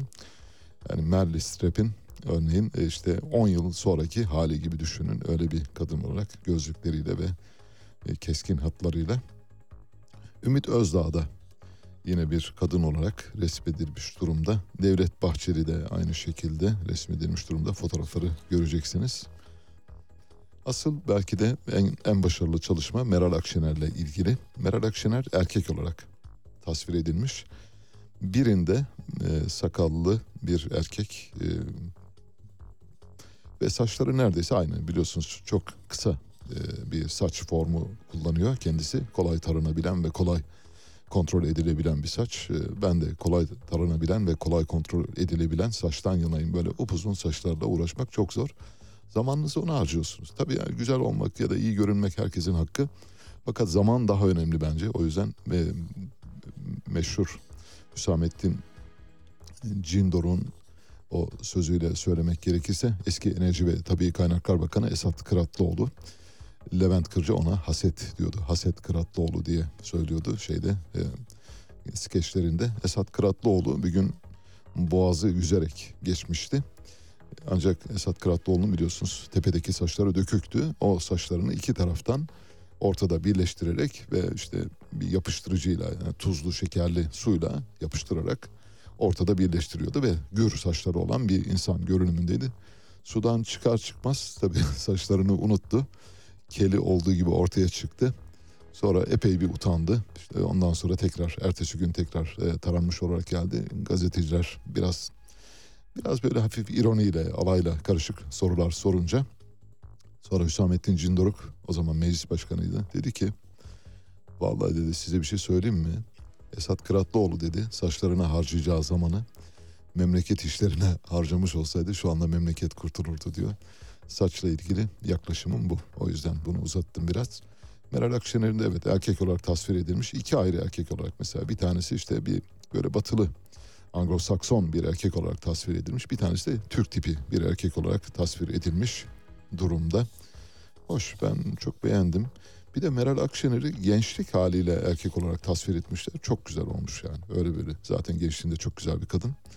Böyle cıvıl cıvıl e, bakan ve böyle ağız dolusu gülen bir kadın. E, o gençlik dönemi de tasvir edilmiş erkek olarak. Orada da çok hoş bir fotoğraf olarak gözüküyor. Bir de İyi Parti ambleminin önünde ayrıca tasvir edilmiş durumda. Evet böylece siyasi magazin kısmını da bitirmiş olduk. Geldik siyasi haberlere. Küçük bir ara yapalım. E, zaten süreç Osman Kavala'nın tutukluluğunun sürdürülmesi üzerine kurulmuş. Aynen. Bu tutukluluk devam etmesi için hukuka karşı verilen bir mücadele haline girmiş durumda. Merkez Bankası'nın son aylarda izlemiş olduğu para politikası doğrudan enflasyonda bu sıçramaya yol açtı. E, yani ve de, devamı da gelecek. Ülkeyi aslında öyle yönetiyorlar ki adeta koca bir survivor oyunu gibi. Bugün için önemli olan husus Türkiye'de bu sistemin değişmesidir. Bu sistem yani Cumhurbaşkanlığı hükümet sistemi Evet. maalesef uygulama aşamasında kağıt üzerinde durduğu gibi durmadı. Ali Çağatay'la Seyir Hali hafta içi her sabah 7 ile 9 arasında Radyo Sputnik'te. Evet umarız hem e, bu fotoğraflara konu olan siyasi liderler hem e, bizi izleyenler hem e, halkımız hem e, izleyicilerimiz bizi hoş görmüşlerdir diye düşünüyoruz. Bu bir siyasi magazin dünyanın her yerinde yapılıyor dolayısıyla hiçbir sakıncası yok. Sadece gülüp geçiyoruz o an için. Şu anda unuttuk mesela hafızamızda yer etmesine bile gerek duymadığımız bir anı olarak kaldı. Hoş anlar geçirdiğimizi düşünüyoruz. Eğer e, Telegram'dan takip edenler olduysa, fotoğrafları görenler olduysa ben çok beğendim öyle söyleyeyim. Pakistan'a gidiyoruz. Pakistan'da İmran Han taraftarlarıyla hükümet yanlıları arasında çatışmalar var. İmran Han bildiğiniz gibi eski bir kriket oyuncusu, bir e, playboy idi. İngiltere'de uzun yıllar yaşadı, ülkesine döndü ve ülkesinde başbakan oldu. Ancak başbakanlığı çok uzun sürmedi. Çünkü başbakan olduğu süre içinde Rus yanlısı bir tavır sergiledi. Amerikan karşıtı ya da Rus yanlısı demeyelim Amerikan karşıtı bir görünüm içindeydi. İşte Amerika Birleşik Devletleri kendisine karşı olduğunu düşündüğü liderleri çok kısa zamanda ıskat edebiliyor, düşürebiliyor. İmran Han'ı da böylece düşürdüler. İmran Han'ın yerine Şahbaz Şerif geldi. Şahbaz Şerif kim? Yolsuzluktan yargılanan ve yurt dışına kaçan Navaz Şerif'in kardeşi. Kendisi de aynı zamanda yolsuzluktan yargılandı. Mahkumiyeti var. Ancak işte e, affedilen e, bazı şeylerle, aflarla birlikte siyasi olarak yeniden seçilme imkanına kavuştu. Şimdi Şahbaz Şerif Amerika Birleşik Devletleri'nin sopasını sallıyor Pakistan'da ve İmran Han taraftarlarını caddelerde, sokaklarda, meydanlarda yürütmüyorlar. Göz yaşartıcı gazlar, coplar ve polis baskısıyla şu anda püskürtmeye çalışıyorlar. Ana Muhalefet Partisi İmran Han bildiğiniz gibi Lahor'daki evinin önünde toplanan kalabalığa polis göz yaşartıcı gazla dün müdahale etti. Kalabalık polise taş ve sopa fırlatınca polisler de gazla ve coplarla giriştiler. İmran Han'ın Adalet Hareketi Partisi sosyal medya hesabından İmran Han'a zarar vermek için gönderilen polis ve özel tim halk tarafından püskürtüldü denildi. Görüntülere baktım gerçekten halkın e, püskürtme girişimi çok yerindeydi ve polis e, kaçacak yer aradı e, gösteriler sırasında. Mahkeme başbakan olduğu 2018-2022 yılları arasında yabancı devlet görevlileri tarafından verilen resmi hediyeleri sattığı suçlamasıyla İmran Han hakkında yakalama kararı çıkarmıştı hatırlayacaksınız. 13 Mart'taki karar sonrası İmran Han'ın Adalet Hareketi Partisi'nin destekçileri İmran Han'ın evinin önünde toplanmayı sürdürüyor hemen hemen her gün. Ve İmran Han hakkındaki davanın siyasi olduğunu, amacın partisinin gelecek seçimlere katılmasını engellemek olduğunu savunuyorlar. Şimdi iki olayla, iki ülke ile örneği yan yana getirip anlatmaya çalışacağım. Ülkelerden bir tanesi Pakistan, İmran Han'ın ülkesi, Nawaz Şerif'in ülkesi. Öteki de Brezilya. Bugün devlet e, baş, başkanlık görevine seçilen e, Lula da Silva'nın ülkesi ve Lula da Silva'dan önce görev yapan faşist Jair Bolsonaro'dan bahsediyoruz. Şimdi iki ülkenin kaderinin ne kadar birbirine benzeş olduğunu anlatacağım. Buradan Amerikan müdahalesini çok rahat çıkarabileceksiniz. Amerika Birleşik Devletleri dünyanın her neresinde olursa olsun kendisine karşı biriken bir cereyanı daha küçükken büyük bir fırtına ya da büyük bir gösteri haline dönüşmeden önleyebiliyor. Bu elbette literatürde biliyorsunuz yılanın başı küçükken ezilir deyimiyle adlandırılıyor. Amerika'ya göre düşmanlarının başı küçükken ezilmeli. Şimdi bugün İmran Han'ı ev hapsine tabi tutan ve yerine Şahbaz Şerif'i getiren Amerika Birleşik Devletleri Şahbaz Şerif sayesinde oradaki varlığını sürdürüyor. Aynı şey Brezilya'da da denendi. Lula de Silva'nın cezaevine girmesi İmran Han'a kesilen ceza ile çok benzeşiyor. Orada da Lula de Silva'ya dediler ki devlet parasıyla kendine ait bir konut aldı. Bir tane konuttan bahsediyoruz. İmran Han da kendine gelen hediyeleri sattı suçlamasıyla karşı karşıya kaldı. O yüzden hakkında yakalama kararı çıkardı. Amerika Birleşik Devletleri bir kişiyi mahkum etmek istiyorsa, bir devlet adamını mahkum etmek istiyorsa sudan bahaneler yaratabilme konusunda son derece becerikli. Yani olmadık şeyler. İşte Saddam için yaratılanlar, Kaddafi için yaratılanlar, aklınıza gelebilecek hepsi için yaratılanlar bunlar. Lula da Silva'nın yaptıkları basit, sıradan bir hadiseyken bunu büyük bir yolsuzluk olayına dönüştürüp cezaevine girmesini sağladılar. Arkasından kendi adamları faşist Jair Bolsonaro'yu yönetime getirdiler. Ancak Lula da Silva işte oradaki mahkemelerin bir parça dirayetli davranması sayesinde cezaevinden çıktı. Aday oldu tekrar kazandı. Şu anda Brezilya tarihinde iki kez iki dönem Cumhurbaşkanlığı yapan tek kişi konumunda. Amerika Birleşik Devletleri ile anlaştı ama onu söyleyeyim. Amerika Birleşik Devletleri'ne şunu söyledi. Dedi ki toprak reformundan vazgeçiyorum. Bu bir. iki çünkü toprak reformu uluslararası kapitalizmi ve uluslararası sermayeyi son derece rahatsız ediyor. Her şeyin başı toprak mülkiyetiyle ilgili çünkü. İki, IMF ile anlaşabilirim. Uluslararası camiayla dost e, ilişkisi içinde olabilirim. Amerika'ya karşı da büyük bir husumetim olmayabilir dedi. İşte o tarihten sonra Jair Bolsonaro'nun ipi kesildi. Şimdi eğer buradan söylüyorum eğer Pakistan'da çok özür dilerim tabii bizi dinleyen yok ama eğer yarın öbür gün duyarsanız ki İmran Han Amerika Birleşik Devletleri'ne bir açık kart verdi. Dedi ki biz Amerikan karşıtı değiliz. IMF karşıtı hiç değiliz. Buradaki halkların çıkarlarını savunma konusunda elbette uluslararası teamüle uymak zorundayız gibi böyle bir memorandum yayımlarsa o gün Şahbaz Şerif'in gidişinin ilk günüdür onu söyleyeyim. Göreceksiniz iş oraya doğru dönecek. İmran Han iktidara gelebilmek için bu yolu deneyecektir. Lula da Silva gibi sosyalist, Marksist bir parti programına sahip bir partinin, işçi partisinin başkanı bile Amerika'ya dönüp biat edip ona bağlılık yemini ettikten sonra herkesin yapabileceğini düşünüyorum. Yakın bir zamanda İmran Han'ın Amerika'ya bağlılık yemini edeceğinden en ufak bir kuşku duymuyorum. Beyaz Saray uluslararası sular üzerindeki uluslararası hava sahasında uçmaya devam edeceğiz dedi. Neden yapıyor açıklamayı? Bildiğiniz gibi Karadeniz üzerinde bir Amerikan İHA'sı Rus savaş uçakları tarafından düşürüldü. Dün Beyaz Saray sözcüsü Kirby, John Kirby, stratejik iletişim koordinatörü aynı zamanda bundan böyle de uçmaya devam edeceğiz dedi. Amerika'ya ait bir MQ-9 adlı bir e, drone'un düşürülmesi sonrasında, İHA'nın düşürülmesi sonrasında biz egemenlik haklarımızı korumaya devam edeceğiz, uçmaya devam edeceğiz. Yani bildiğimizi okuyoruz demek istiyor. Göreceksiniz e, gelen her İHA'yı, SİHA'yı Rusya düşürecektir. Çünkü ülkeler hava sahalarına kimsenin tasallut etmesini istemezler. Egemenlik zaten bununla ilgili. Egemenlik dediğimiz ne olabilir ki? Egemenlik yenilip içilen bir şey değil ki. Egemenlik onurunuzu korumakla ilgilidir. Siz Ege'de bütün adaların Yunanistan'a tek tek böyle verilmesine, Yunanistan'ın o adaları işgal etmesine seyirci kalıyorsunuz 20 yıldır. Sonra çıkıyor sizin savunma bakanınız. Yunanistan'a posta koyuyor arka kapıdan Yunanistan'a kabadayılanıyor, dayılanıyor arka kapıdan. Siz önce o adalar verilirken onlara karşı ne yaptınız? Bakın gördünüz mü Rusya ne yapıyor? Giremezsiniz diyor, vuruyor, indiriyor o kadar. Bunu yapacaksınız.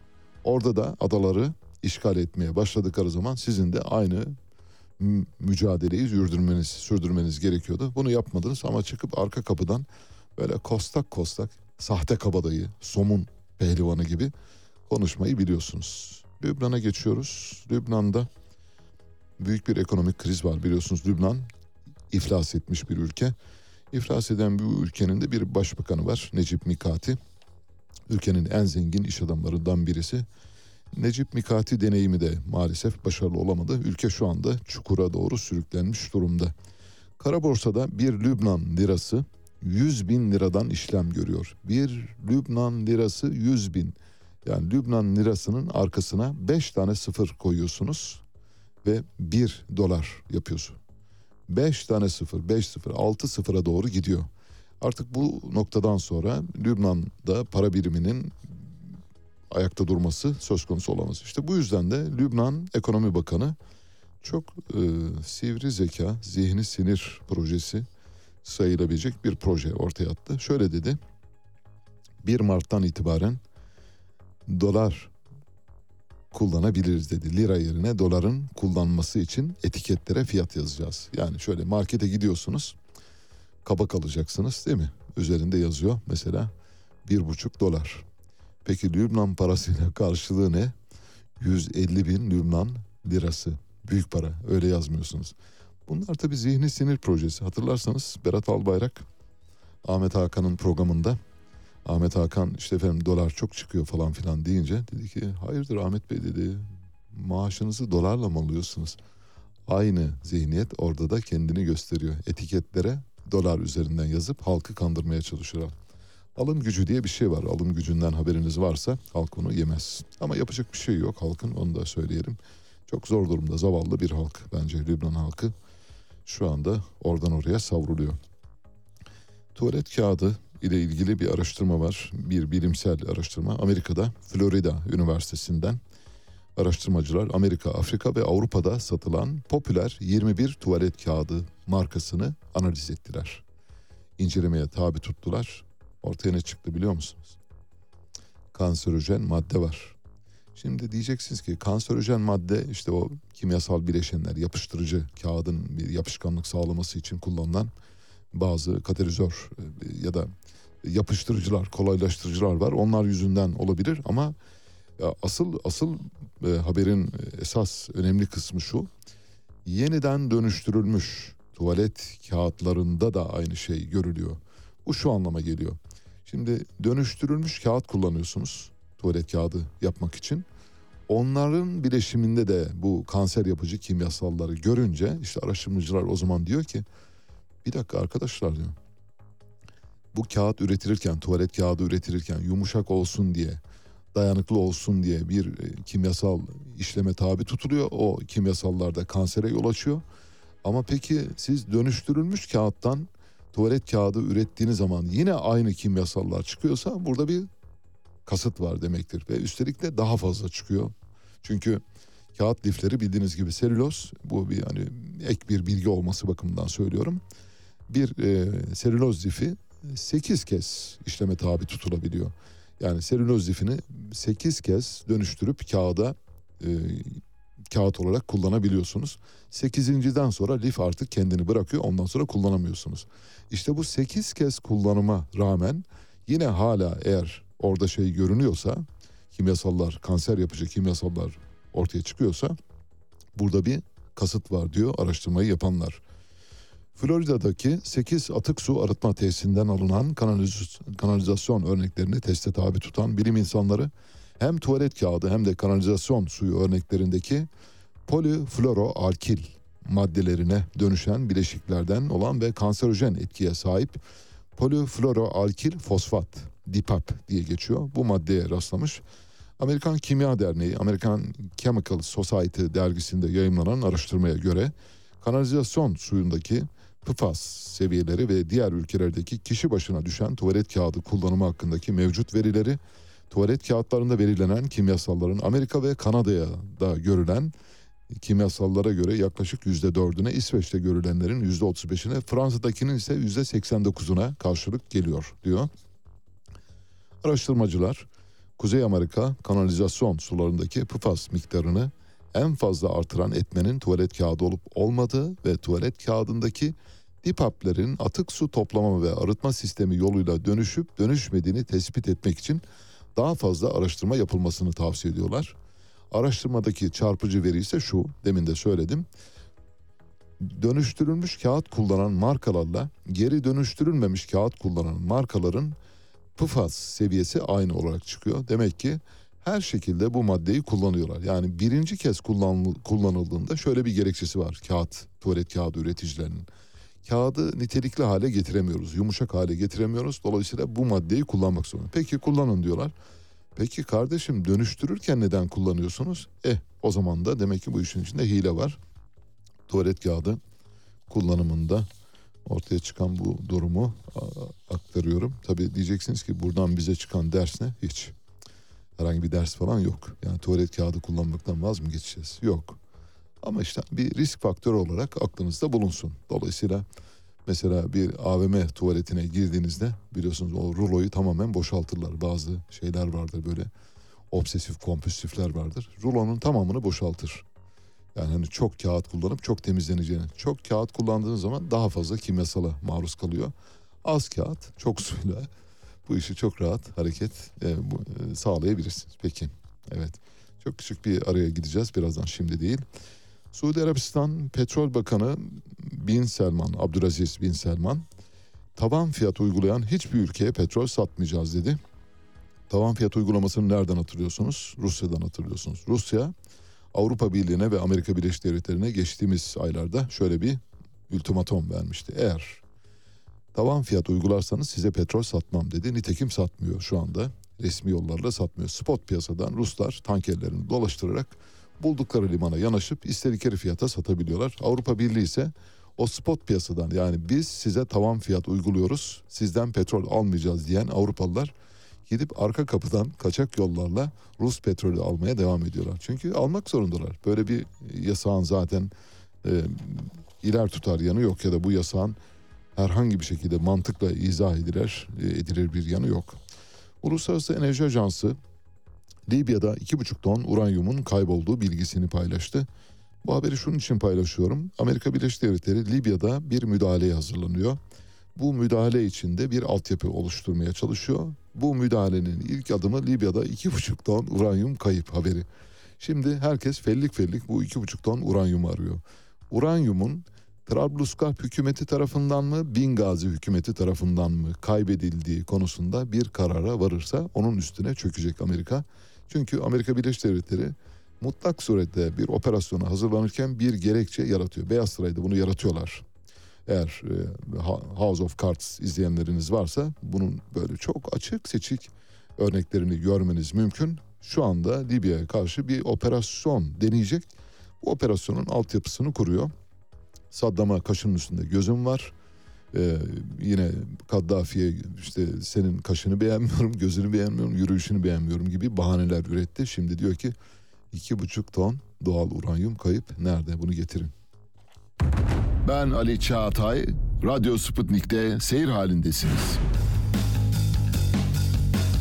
Müthiş bir Kuzuların Sessizliği filmi oynanıyor şu anda maalesef. Kimsenin sesini çıkarmadığını görüyoruz. Bu devletin kadim devlet, bani devlet, baba devlet olması ilkesiyle bağdaşmıyor. Habercilik birilerinin verilmesini istemediği olayları açıklamak ve kamuoyuyla paylaşmaktır. Bu kapsamın dışında kalan olayları vermek habercilik değil, halkla ilişkiler faaliyetidir. George Orwell Ali Çağatay'la Seyir Hali hafta içi her sabah 7 ile 9 arasında Radyo Sputnik'te.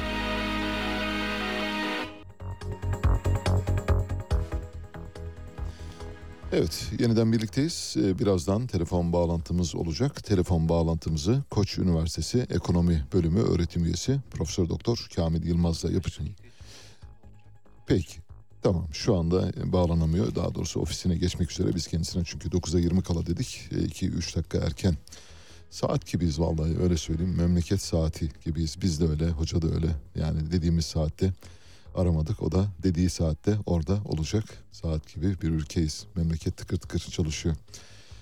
Sabah gazetesindeyiz. Sabah gazetesinin birinci sayfasında depremden sonra sel afeti 14 ölü 5 kayıp diyor. Adıyaman, Malatya ve Şanlıurfa'da meydana gelen seli konu almış. Cumhurbaşkanı Erdoğan'ın deprem turisti Kılıçdaroğlu diye bir haberi var manşette. Sabah birinci sayfasına bu manşeti uygun görmüş. Cumhurbaşkanı Erdoğan kendimizi asla hiçbir sorumluluk üstlenmeden ortada dolaşıp sadece yalanlarını, kinlerini tekrarlayan deprem teröristleriyle, turistleriyle aferin turistleriyle kıyaslayamayız dedi. Kılıçdaroğlu'na deprem turisti diyor. Twitter'da 14 Mayıs için çirkin operasyon diye bir haber var sabahta. Şimdi bu haberin gerçek yönünü söyleyeceğim size. Sabahtaki böyle e, yansıtılma biçimini aktaracağım ama haberin arka planının öyle olmadığını size anlatmaya çalışacağım. Şöyle diyor. Twitter önceki seçimlerde olduğu gibi 14 Mayıs için operasyona girişti. Bot hesapların yalanları öne çıkarıldı, milli içerikler perdelendi. Twitter kişinin takip etmediği hesapların paylaşımlarını da kullanıcıların akışına düşürdü. Muhalif ve terör yandaşlarının mesajları milyonlara ulaştırıldı. Milli içerikler perdelendi. 6 Şubat 13 Mart arası FETÖ ve PKK'nın bot hesaplarından 21 milyon 493 bin paylaşım yapıldı. Şimdi bu haberi yapan arkadaşa teessüflerimi bildiriyorum. Kendisine esef ediyorum. Eğer hiç Twitter kullanmıyorsanız sizi bağışlayabiliriz. Ama Twitter kullanıyorsunuz da bu haberi yapıyorsunuz o zaman çok ayıp ediyorsunuz. Twitter bu dediğiniz uygulamayı yaklaşık iki buçuk aydır yapıyor. İki buçuk aydır takip edin etmeyin, bilin bilmeyin, tanıyın tanımayın. Herkesi önünüze düşürüyor. Yeni bir yazılım deniyorlar şu anda. Bu yeni yazılım uyarınca siz mesela hiç aklınıza gelmemiştir değil mi? Birisi vardır işte Endonezya'da yaşıyordur. Çok önemli bir e, biyologtur ve adamı tanımıyorsunuz. Ama adam bir gün Twitter'da önünüze düşüyor. O gün takip etmeye başlıyorsunuz. Ya da birisi önünüze düşüyor. Bir daha takip etmemek üzere onu kayda alıyorsunuz. İşte Twitter bu seçeneği sunmak için böyle bir uygulamayı başlattı. Dolayısıyla onun Türkiye seçimleriyle falan alakası yok. Türkiye seçimleriyle ve Türkiye'deki PKK, FETÖ falan hesaplarıyla hiç alakası yok. Cehalet ötesi bir haber maalesef. Twitter'dan bir haber olanların yazdığı Twitter haberlerini okumaktan gına geldi bize. Yeni Şafak'tayız. Yeni Şafak telefonumuz hazır mı? Yok. İki de bir iki dakika daha bekle. Hoca gitmemiş olabilir. Bu arada telepati yoluyla Kamil Hoca'nın yerine ulaşıp ulaşmadığını kontrol ediyoruz farkında mısınız? Yeni Şafak'tayız. Yeni Şafak Finlandiya'ya NATO vizesi diyor. Finlandiya Cumhurbaşkanı Ninisto Erdoğan'ın daveti üzerine bugün Türkiye'ye geliyor.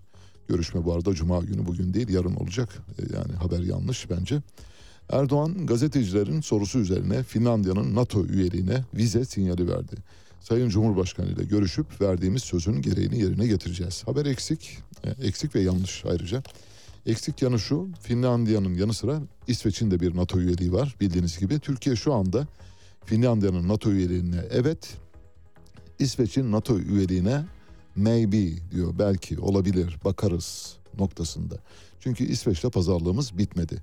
Ancak buradan yazıyorum Temmuz ayı geldiğinde tekrar konuşuruz. Temmuz ayında NATO'nun büyük asamblesi toplanıyor. Bu Temmuz ayındaki asambleye Amerika Birleşik Devletleri diyor ki İsveç ve Finlandiya'yı davet ediyoruz. Onların geleceği bir plan yapın. Onların üye olarak katılacakları bir asamble düzenleyeceğiz diyor. Şimdi burada böyle hani mangalda kül bırakmıyoruz ya. Biz bu can bu bedende olduğu müddetçe İsveç'in üyeliğine onay vermeyeceğiz falan diyoruz ya. Bunlar bunlar hikaye bunları geçin. Temmuz ayı geldiğinde İsveç'in ve Finlandiya'nın orada iki tane sandalyesinin olduğunu göreceksiniz. Türkiye'de bu ikisine de onay verecek. Finlandiya'ya veriyor, verdi. İsveç'e de onay verecek ama biraz böyle hani burnunu sürtelim, bir şeyler yapalım, bakalım acaba ne oluyormuş falan demek için yapılan bir şey. Bir başka haber var, onu da verelim sonra telefonumuza geçeceğiz. Yeni Şafak'ın birinci sayfasında şöyle bir manşet var. Soğuk savaş ısınıyor. Şimdi manşeti daha doğrusu haberi okuyunca yani soğuk savaş ısınıyor ne demek mesela? Şöyle olabilir mi? Manşeti geliştiriyorum şimdi. Soğuk savaş kaynıyor. Soğuk savaş donuyor. Soğuk savaş buz kesiyor. Soğuk savaş buharlaşıyor. Soğuk savaş ısınıyor ne demek ya? Allah aşkına ya lütfen rica ediyorum ya. Ya bu mesela Soğuk Savaş 2 diye bir şey yazarsınız. Bunu herkes anlar. Soğuk savaş ısınıyor demek ne demek? Nasıl bir benzetme yapıyorsunuz? Nasıl bir metafor kullanıyorsunuz? Hangi akla hizmet ediyorsunuz? Ne yiyip ne içiyorsunuz? Yani böyle böyle manşet mi olur ya? Soğuk savaş ısınıyor. Soğuk savaş tire 2 dersiniz. Aa, derler ki bak abicim ikinci soğuk savaş geliyor. Isınıyor. Yok haberi geliştiriyorum. Soğuk savaş kaynıyor. Soğuk savaş donuyor. Soğuk savaş buz kesiyor. Soğuk savaş buharlaşıyor. Ben Ali Çağatay, Radyo Sputnik'te seyir halindesiniz. Müthiş bir Kuzuların Sessizliği filmi oynanıyor şu anda maalesef. Kimsenin sesini çıkarmadığını görüyoruz. Bu devletin kadim devlet, bani devlet, baba devlet olması ilkesiyle bağdaşmıyor. Habercilik birilerinin verilmesini istemediği olayları açıklamak ve kamuoyuyla paylaşmaktır. Bu kapsamın dışında kalan olayları vermek habercilik değil, halkla ilişkiler faaliyetidir. George Orwell Ali Çağatay'la Seyir Hali hafta içi her sabah 7 ile 9 arasında Radyo Sputnik'te. Evet geldik telefon bağlantısı saatimiz şu anda Koç Üniversitesi Ekonomi Bölümü öğretim üyesi Profesör Doktor Kamil Yılmaz'da. Amerika'da başlayan Avrupa'ya da sıçrama eğilimi olan ve bölgemizi de kapsaması beklenen bankacılık krizi, finansal kriz acaba bu bir ikinci 2008 finansal krizi benzeri bir kriz midir değil midir bunu soracağız. Gerçekte olan nedir bunu anlamaya çalışacağız ve o yüzden Profesör Doktor Kamil Yılmaz'ı davet ettik. Kamil Hocam hoş geldiniz. Hoş bulduk Ali Bey. İyi yayınlar. Günaydın. Çok teşekkürler katıldığınız için.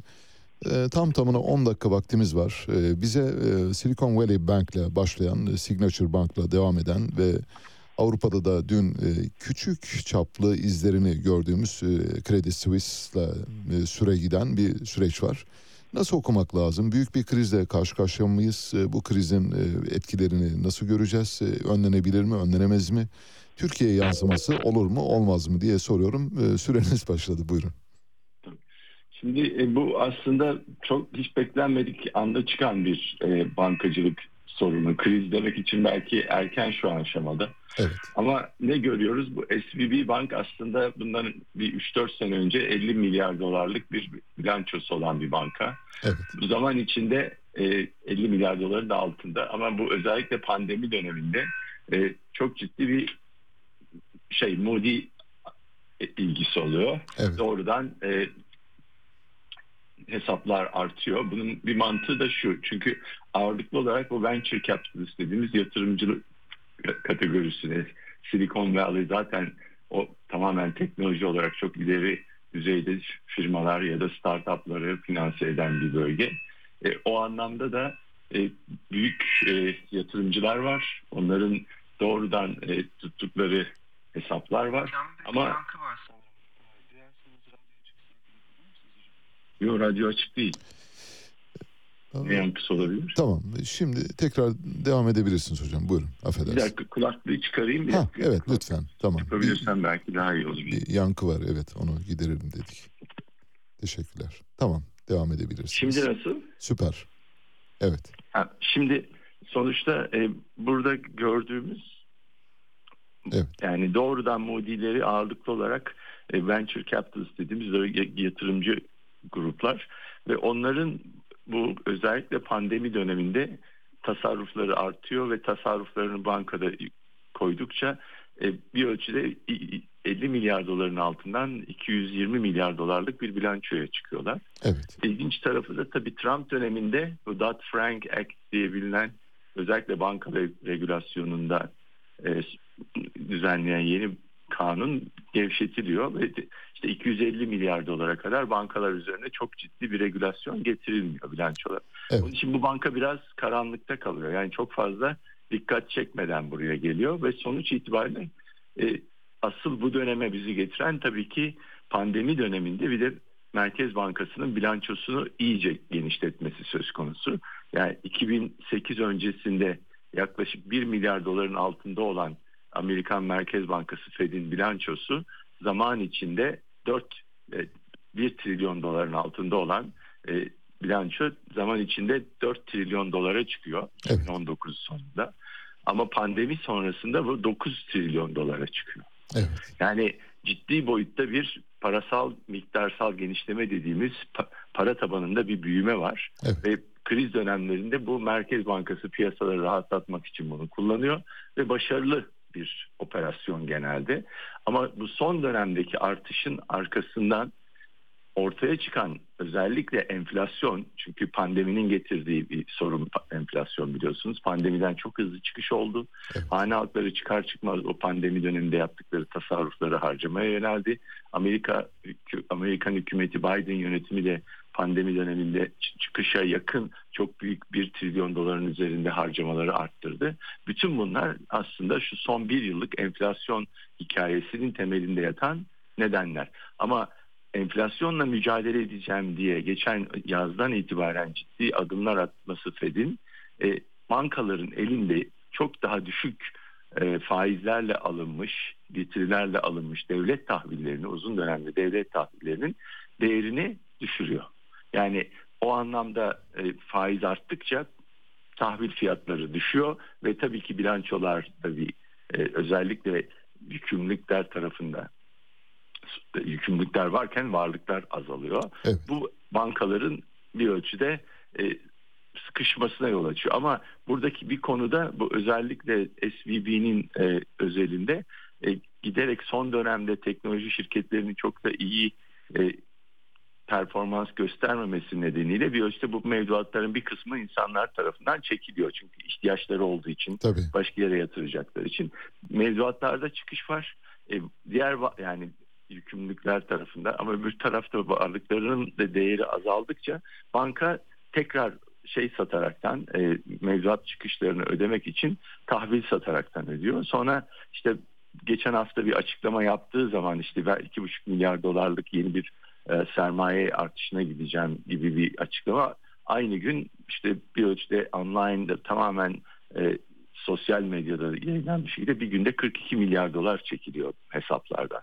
Evet. Yani bu tabii ki çok özel bir durum diye bakabilirsiniz ama şu da var ki aynı dönemde işte FDIC bizdeki TMSF'nin karşılıyor Amerika'da. Evet. E, başkanı geçen hafta 10 gün önce hatta uyarıyor. Bankaların e, elinde diyor bir 620 dolar milyar dolarlık bir bomba var. Evet. Yani burada uzun vadeli tahviller faizler yükseldikçe bankaların bilançolarını bu olumsuz yönde etkileyecek. Bir arada batışlar da olabilir. Yani hı hı. bunun bir daha büyük bir banka krizine yayılmaması için ne yaptı? Hafta sonunda pazar gecesi, e, pazartesi sabahında Amerika hazinesi, Fed ve FDIC bir araya gelip bütün e, mevduatlar devlet güvencesindedir bir açıklama yaptı. Yani bunu yapmasalardı ciddi boyutta yayılabilirdi. Daha da yayılabilirdi. Ona rağmen küçük bankalardan çıkış var, büyük bankalara doğru gidiş var. Ama bu büyük bir bank run diyebildiğimiz bankayadan kaçış ya da bankaya koşmak diye ele alabileceğimiz bir şey değil Amerika'da. Ama sorun şu, şu anda Avrupa'ya sıçramıştır. Zaten evet. asıl olay bu. Tabii. Yani e, her ülkede, her e, büyük mali piyasada e, birkaç tane çürük elma varsa o çürük elmalar sonuç itibariyle o ve diğer elmalarda da sorunlar varsa o çürük elmalar bu çok hızlı yayabiliyor ve piyasalar arasında yayabiliyor. Şu anda Credit Suisse'de sorun var. Evet.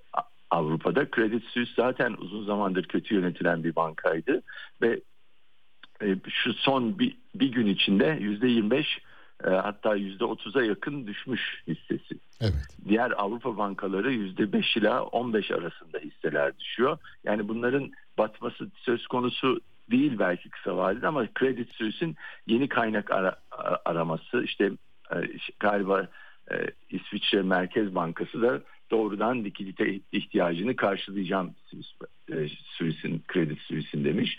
Ama bu birkaç hafta böyle devam edecek bir konu diye bakabiliriz. Bunun 2008-2009 krizinden şöyle bir farkı var. 2008-2009 krizinde e, doğrudan bu trash e, şey dediğimiz daha düşük evet. e, kaliteli Kötü. borçlar ya evet. da onların dayandığı e, derivatiflere baktığımızda mortgage backed security yani bir ölçüde e, doğrudan e, ev alanların finansmanına yönelik ama düşük gelirlerin e, ev, ev satın almalarına ve orada da sonuç ne olmuştu? Bu kredilerin çoğu geri dönmeyecek krediler ve bu kredilerden yaratılan türev varlıkları piyasalarda sat, sattılar. E, krediler geri dönmemeye başladığı zaman, geri ödenmemeye başladığı zaman türev varlıkların değeri de işte 100 ise bir anda 20'lere kadar düşebildi. Yani çok hızlı bir şekilde. Tabii. Yani o anlamda şeye çok bağımlı bir durum değil. Yani gayrimenkul sektörüne bağımlı e, bir bağımlı durum değil. Ya da oradaki bir şişmiş bir balonun patlamasından kaynaklanmıyor. Ama şu var ki bunun e, Amerika'da hem Amerika hem Avrupa ve Japonya'nın da çok ciddi bir 2008'den bu yana izledikleri bu quantitative easing yani miktarsal genişleme stratejilerinin özellikle pandemi döneminde iyice tavan yapması bunun riski şimdi bir ölçüde realize oluyor. Yani evet, evet parasal genişleme yapabilirsiniz. Bu piyasa e, varlık piyasalarını daha da arttırıyor. Onun, onun vasıtasıyla enflasyona yol açmadan ekonomide bir genişleme yaratabiliyorsunuz. Ama ne yazık ki evet. o e, uzun vadeli tahviller e, faizleri çok düştüğü için bu dönemde onu alan bankalar, onları elinde tutan bankaların önümüzdeki dönemde ciddi boyutta zarar yazmaları söz konusu. İşte bazılarının da daha böyle küçük ve mevduatları çok hızlı eriyebilecek bankaların da batması söz konusu. Anladım. Yani o anlamda bir risk var. Evet. Bize son sorunuza da geldiğinde bize bizimle ilişkili ha. biz şu anda dünyadan epey bir biliyorsunuz bir aramıza bir duvar tabii yarı kapalı kambiyo rejimine geçmiş durumdayız. Evet. O anlamda bizim üzerim bizim o, e, en azından Amerikan devlet tahvillerinde bankalarımızın çok ciddi yatırımları olduğunu sanmıyorum. Yani toplam bilançolarına göre bizim bankalarımızın derdi başka. Çünkü bizim hükümetimiz bizim bankalarımıza işte yüzde e, kendisi yurt dışında yüzde dokuz onlardan dolar cinsi borç borçlanırken e, yurt içinde de bizim bankalarımızdan TL cinsi yüzde dokuz on on bir borçlanıyor. Yani çok enflasyonun çok altında devlet tahvili almak zorunda kalıyorlar faizlerde.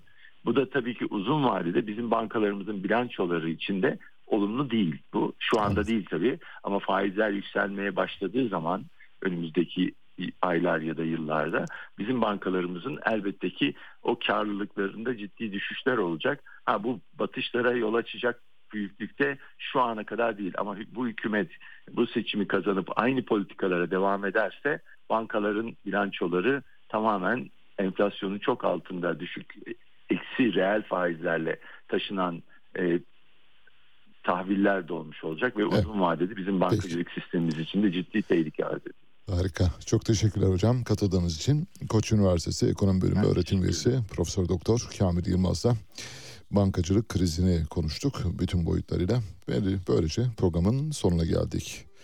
Bu programı kumanda masasında Ege Akgün, editör masasında Harun Erozbağ'la birlikte gerçekleştiriyoruz. Size bugün Erkan Oğur'dan parçalar seçtik. Şu anda dinlemekte olduğunuz parça yaktı geçti. Telegram ve Odis ile ilgili bir duyurumuz var. Bu duyuruyu zaman zaman tekrarlayacağım. E, Telegram ve Odis'ten bizi izlemek isteyenler için tek yapmanız gereken Telegram uygulamasına giriyorsunuz. Arama kısmına radyo alt sputnik yazıyorsunuz. Sonra gruba katıl seçeneğine tıklıyorsunuz ve radyoya giriyorsunuz. Aynı şeyi Odis'te de yapabiliyorsunuz. Odis'ten izlemek isteyenler de Odis tarayıcısına giriyorsunuz. Odis Sputnik Türkiye'yi yazıyorsunuz. Bağlantı adresinden şu anda bizi izleme şansına sahipsiniz. Program bittikten sonra programın tekrarını izlemek isterseniz kayıt dosyalarını indirmek için istediğiniz yerden takip edebilme şansınız var. Eğer Telegram ve Odis kullanıyorsanız. Hepinize çok güzel bir gün diliyorum. Mecnun'un Leyla'mı gördüm bir kerece Ne sordum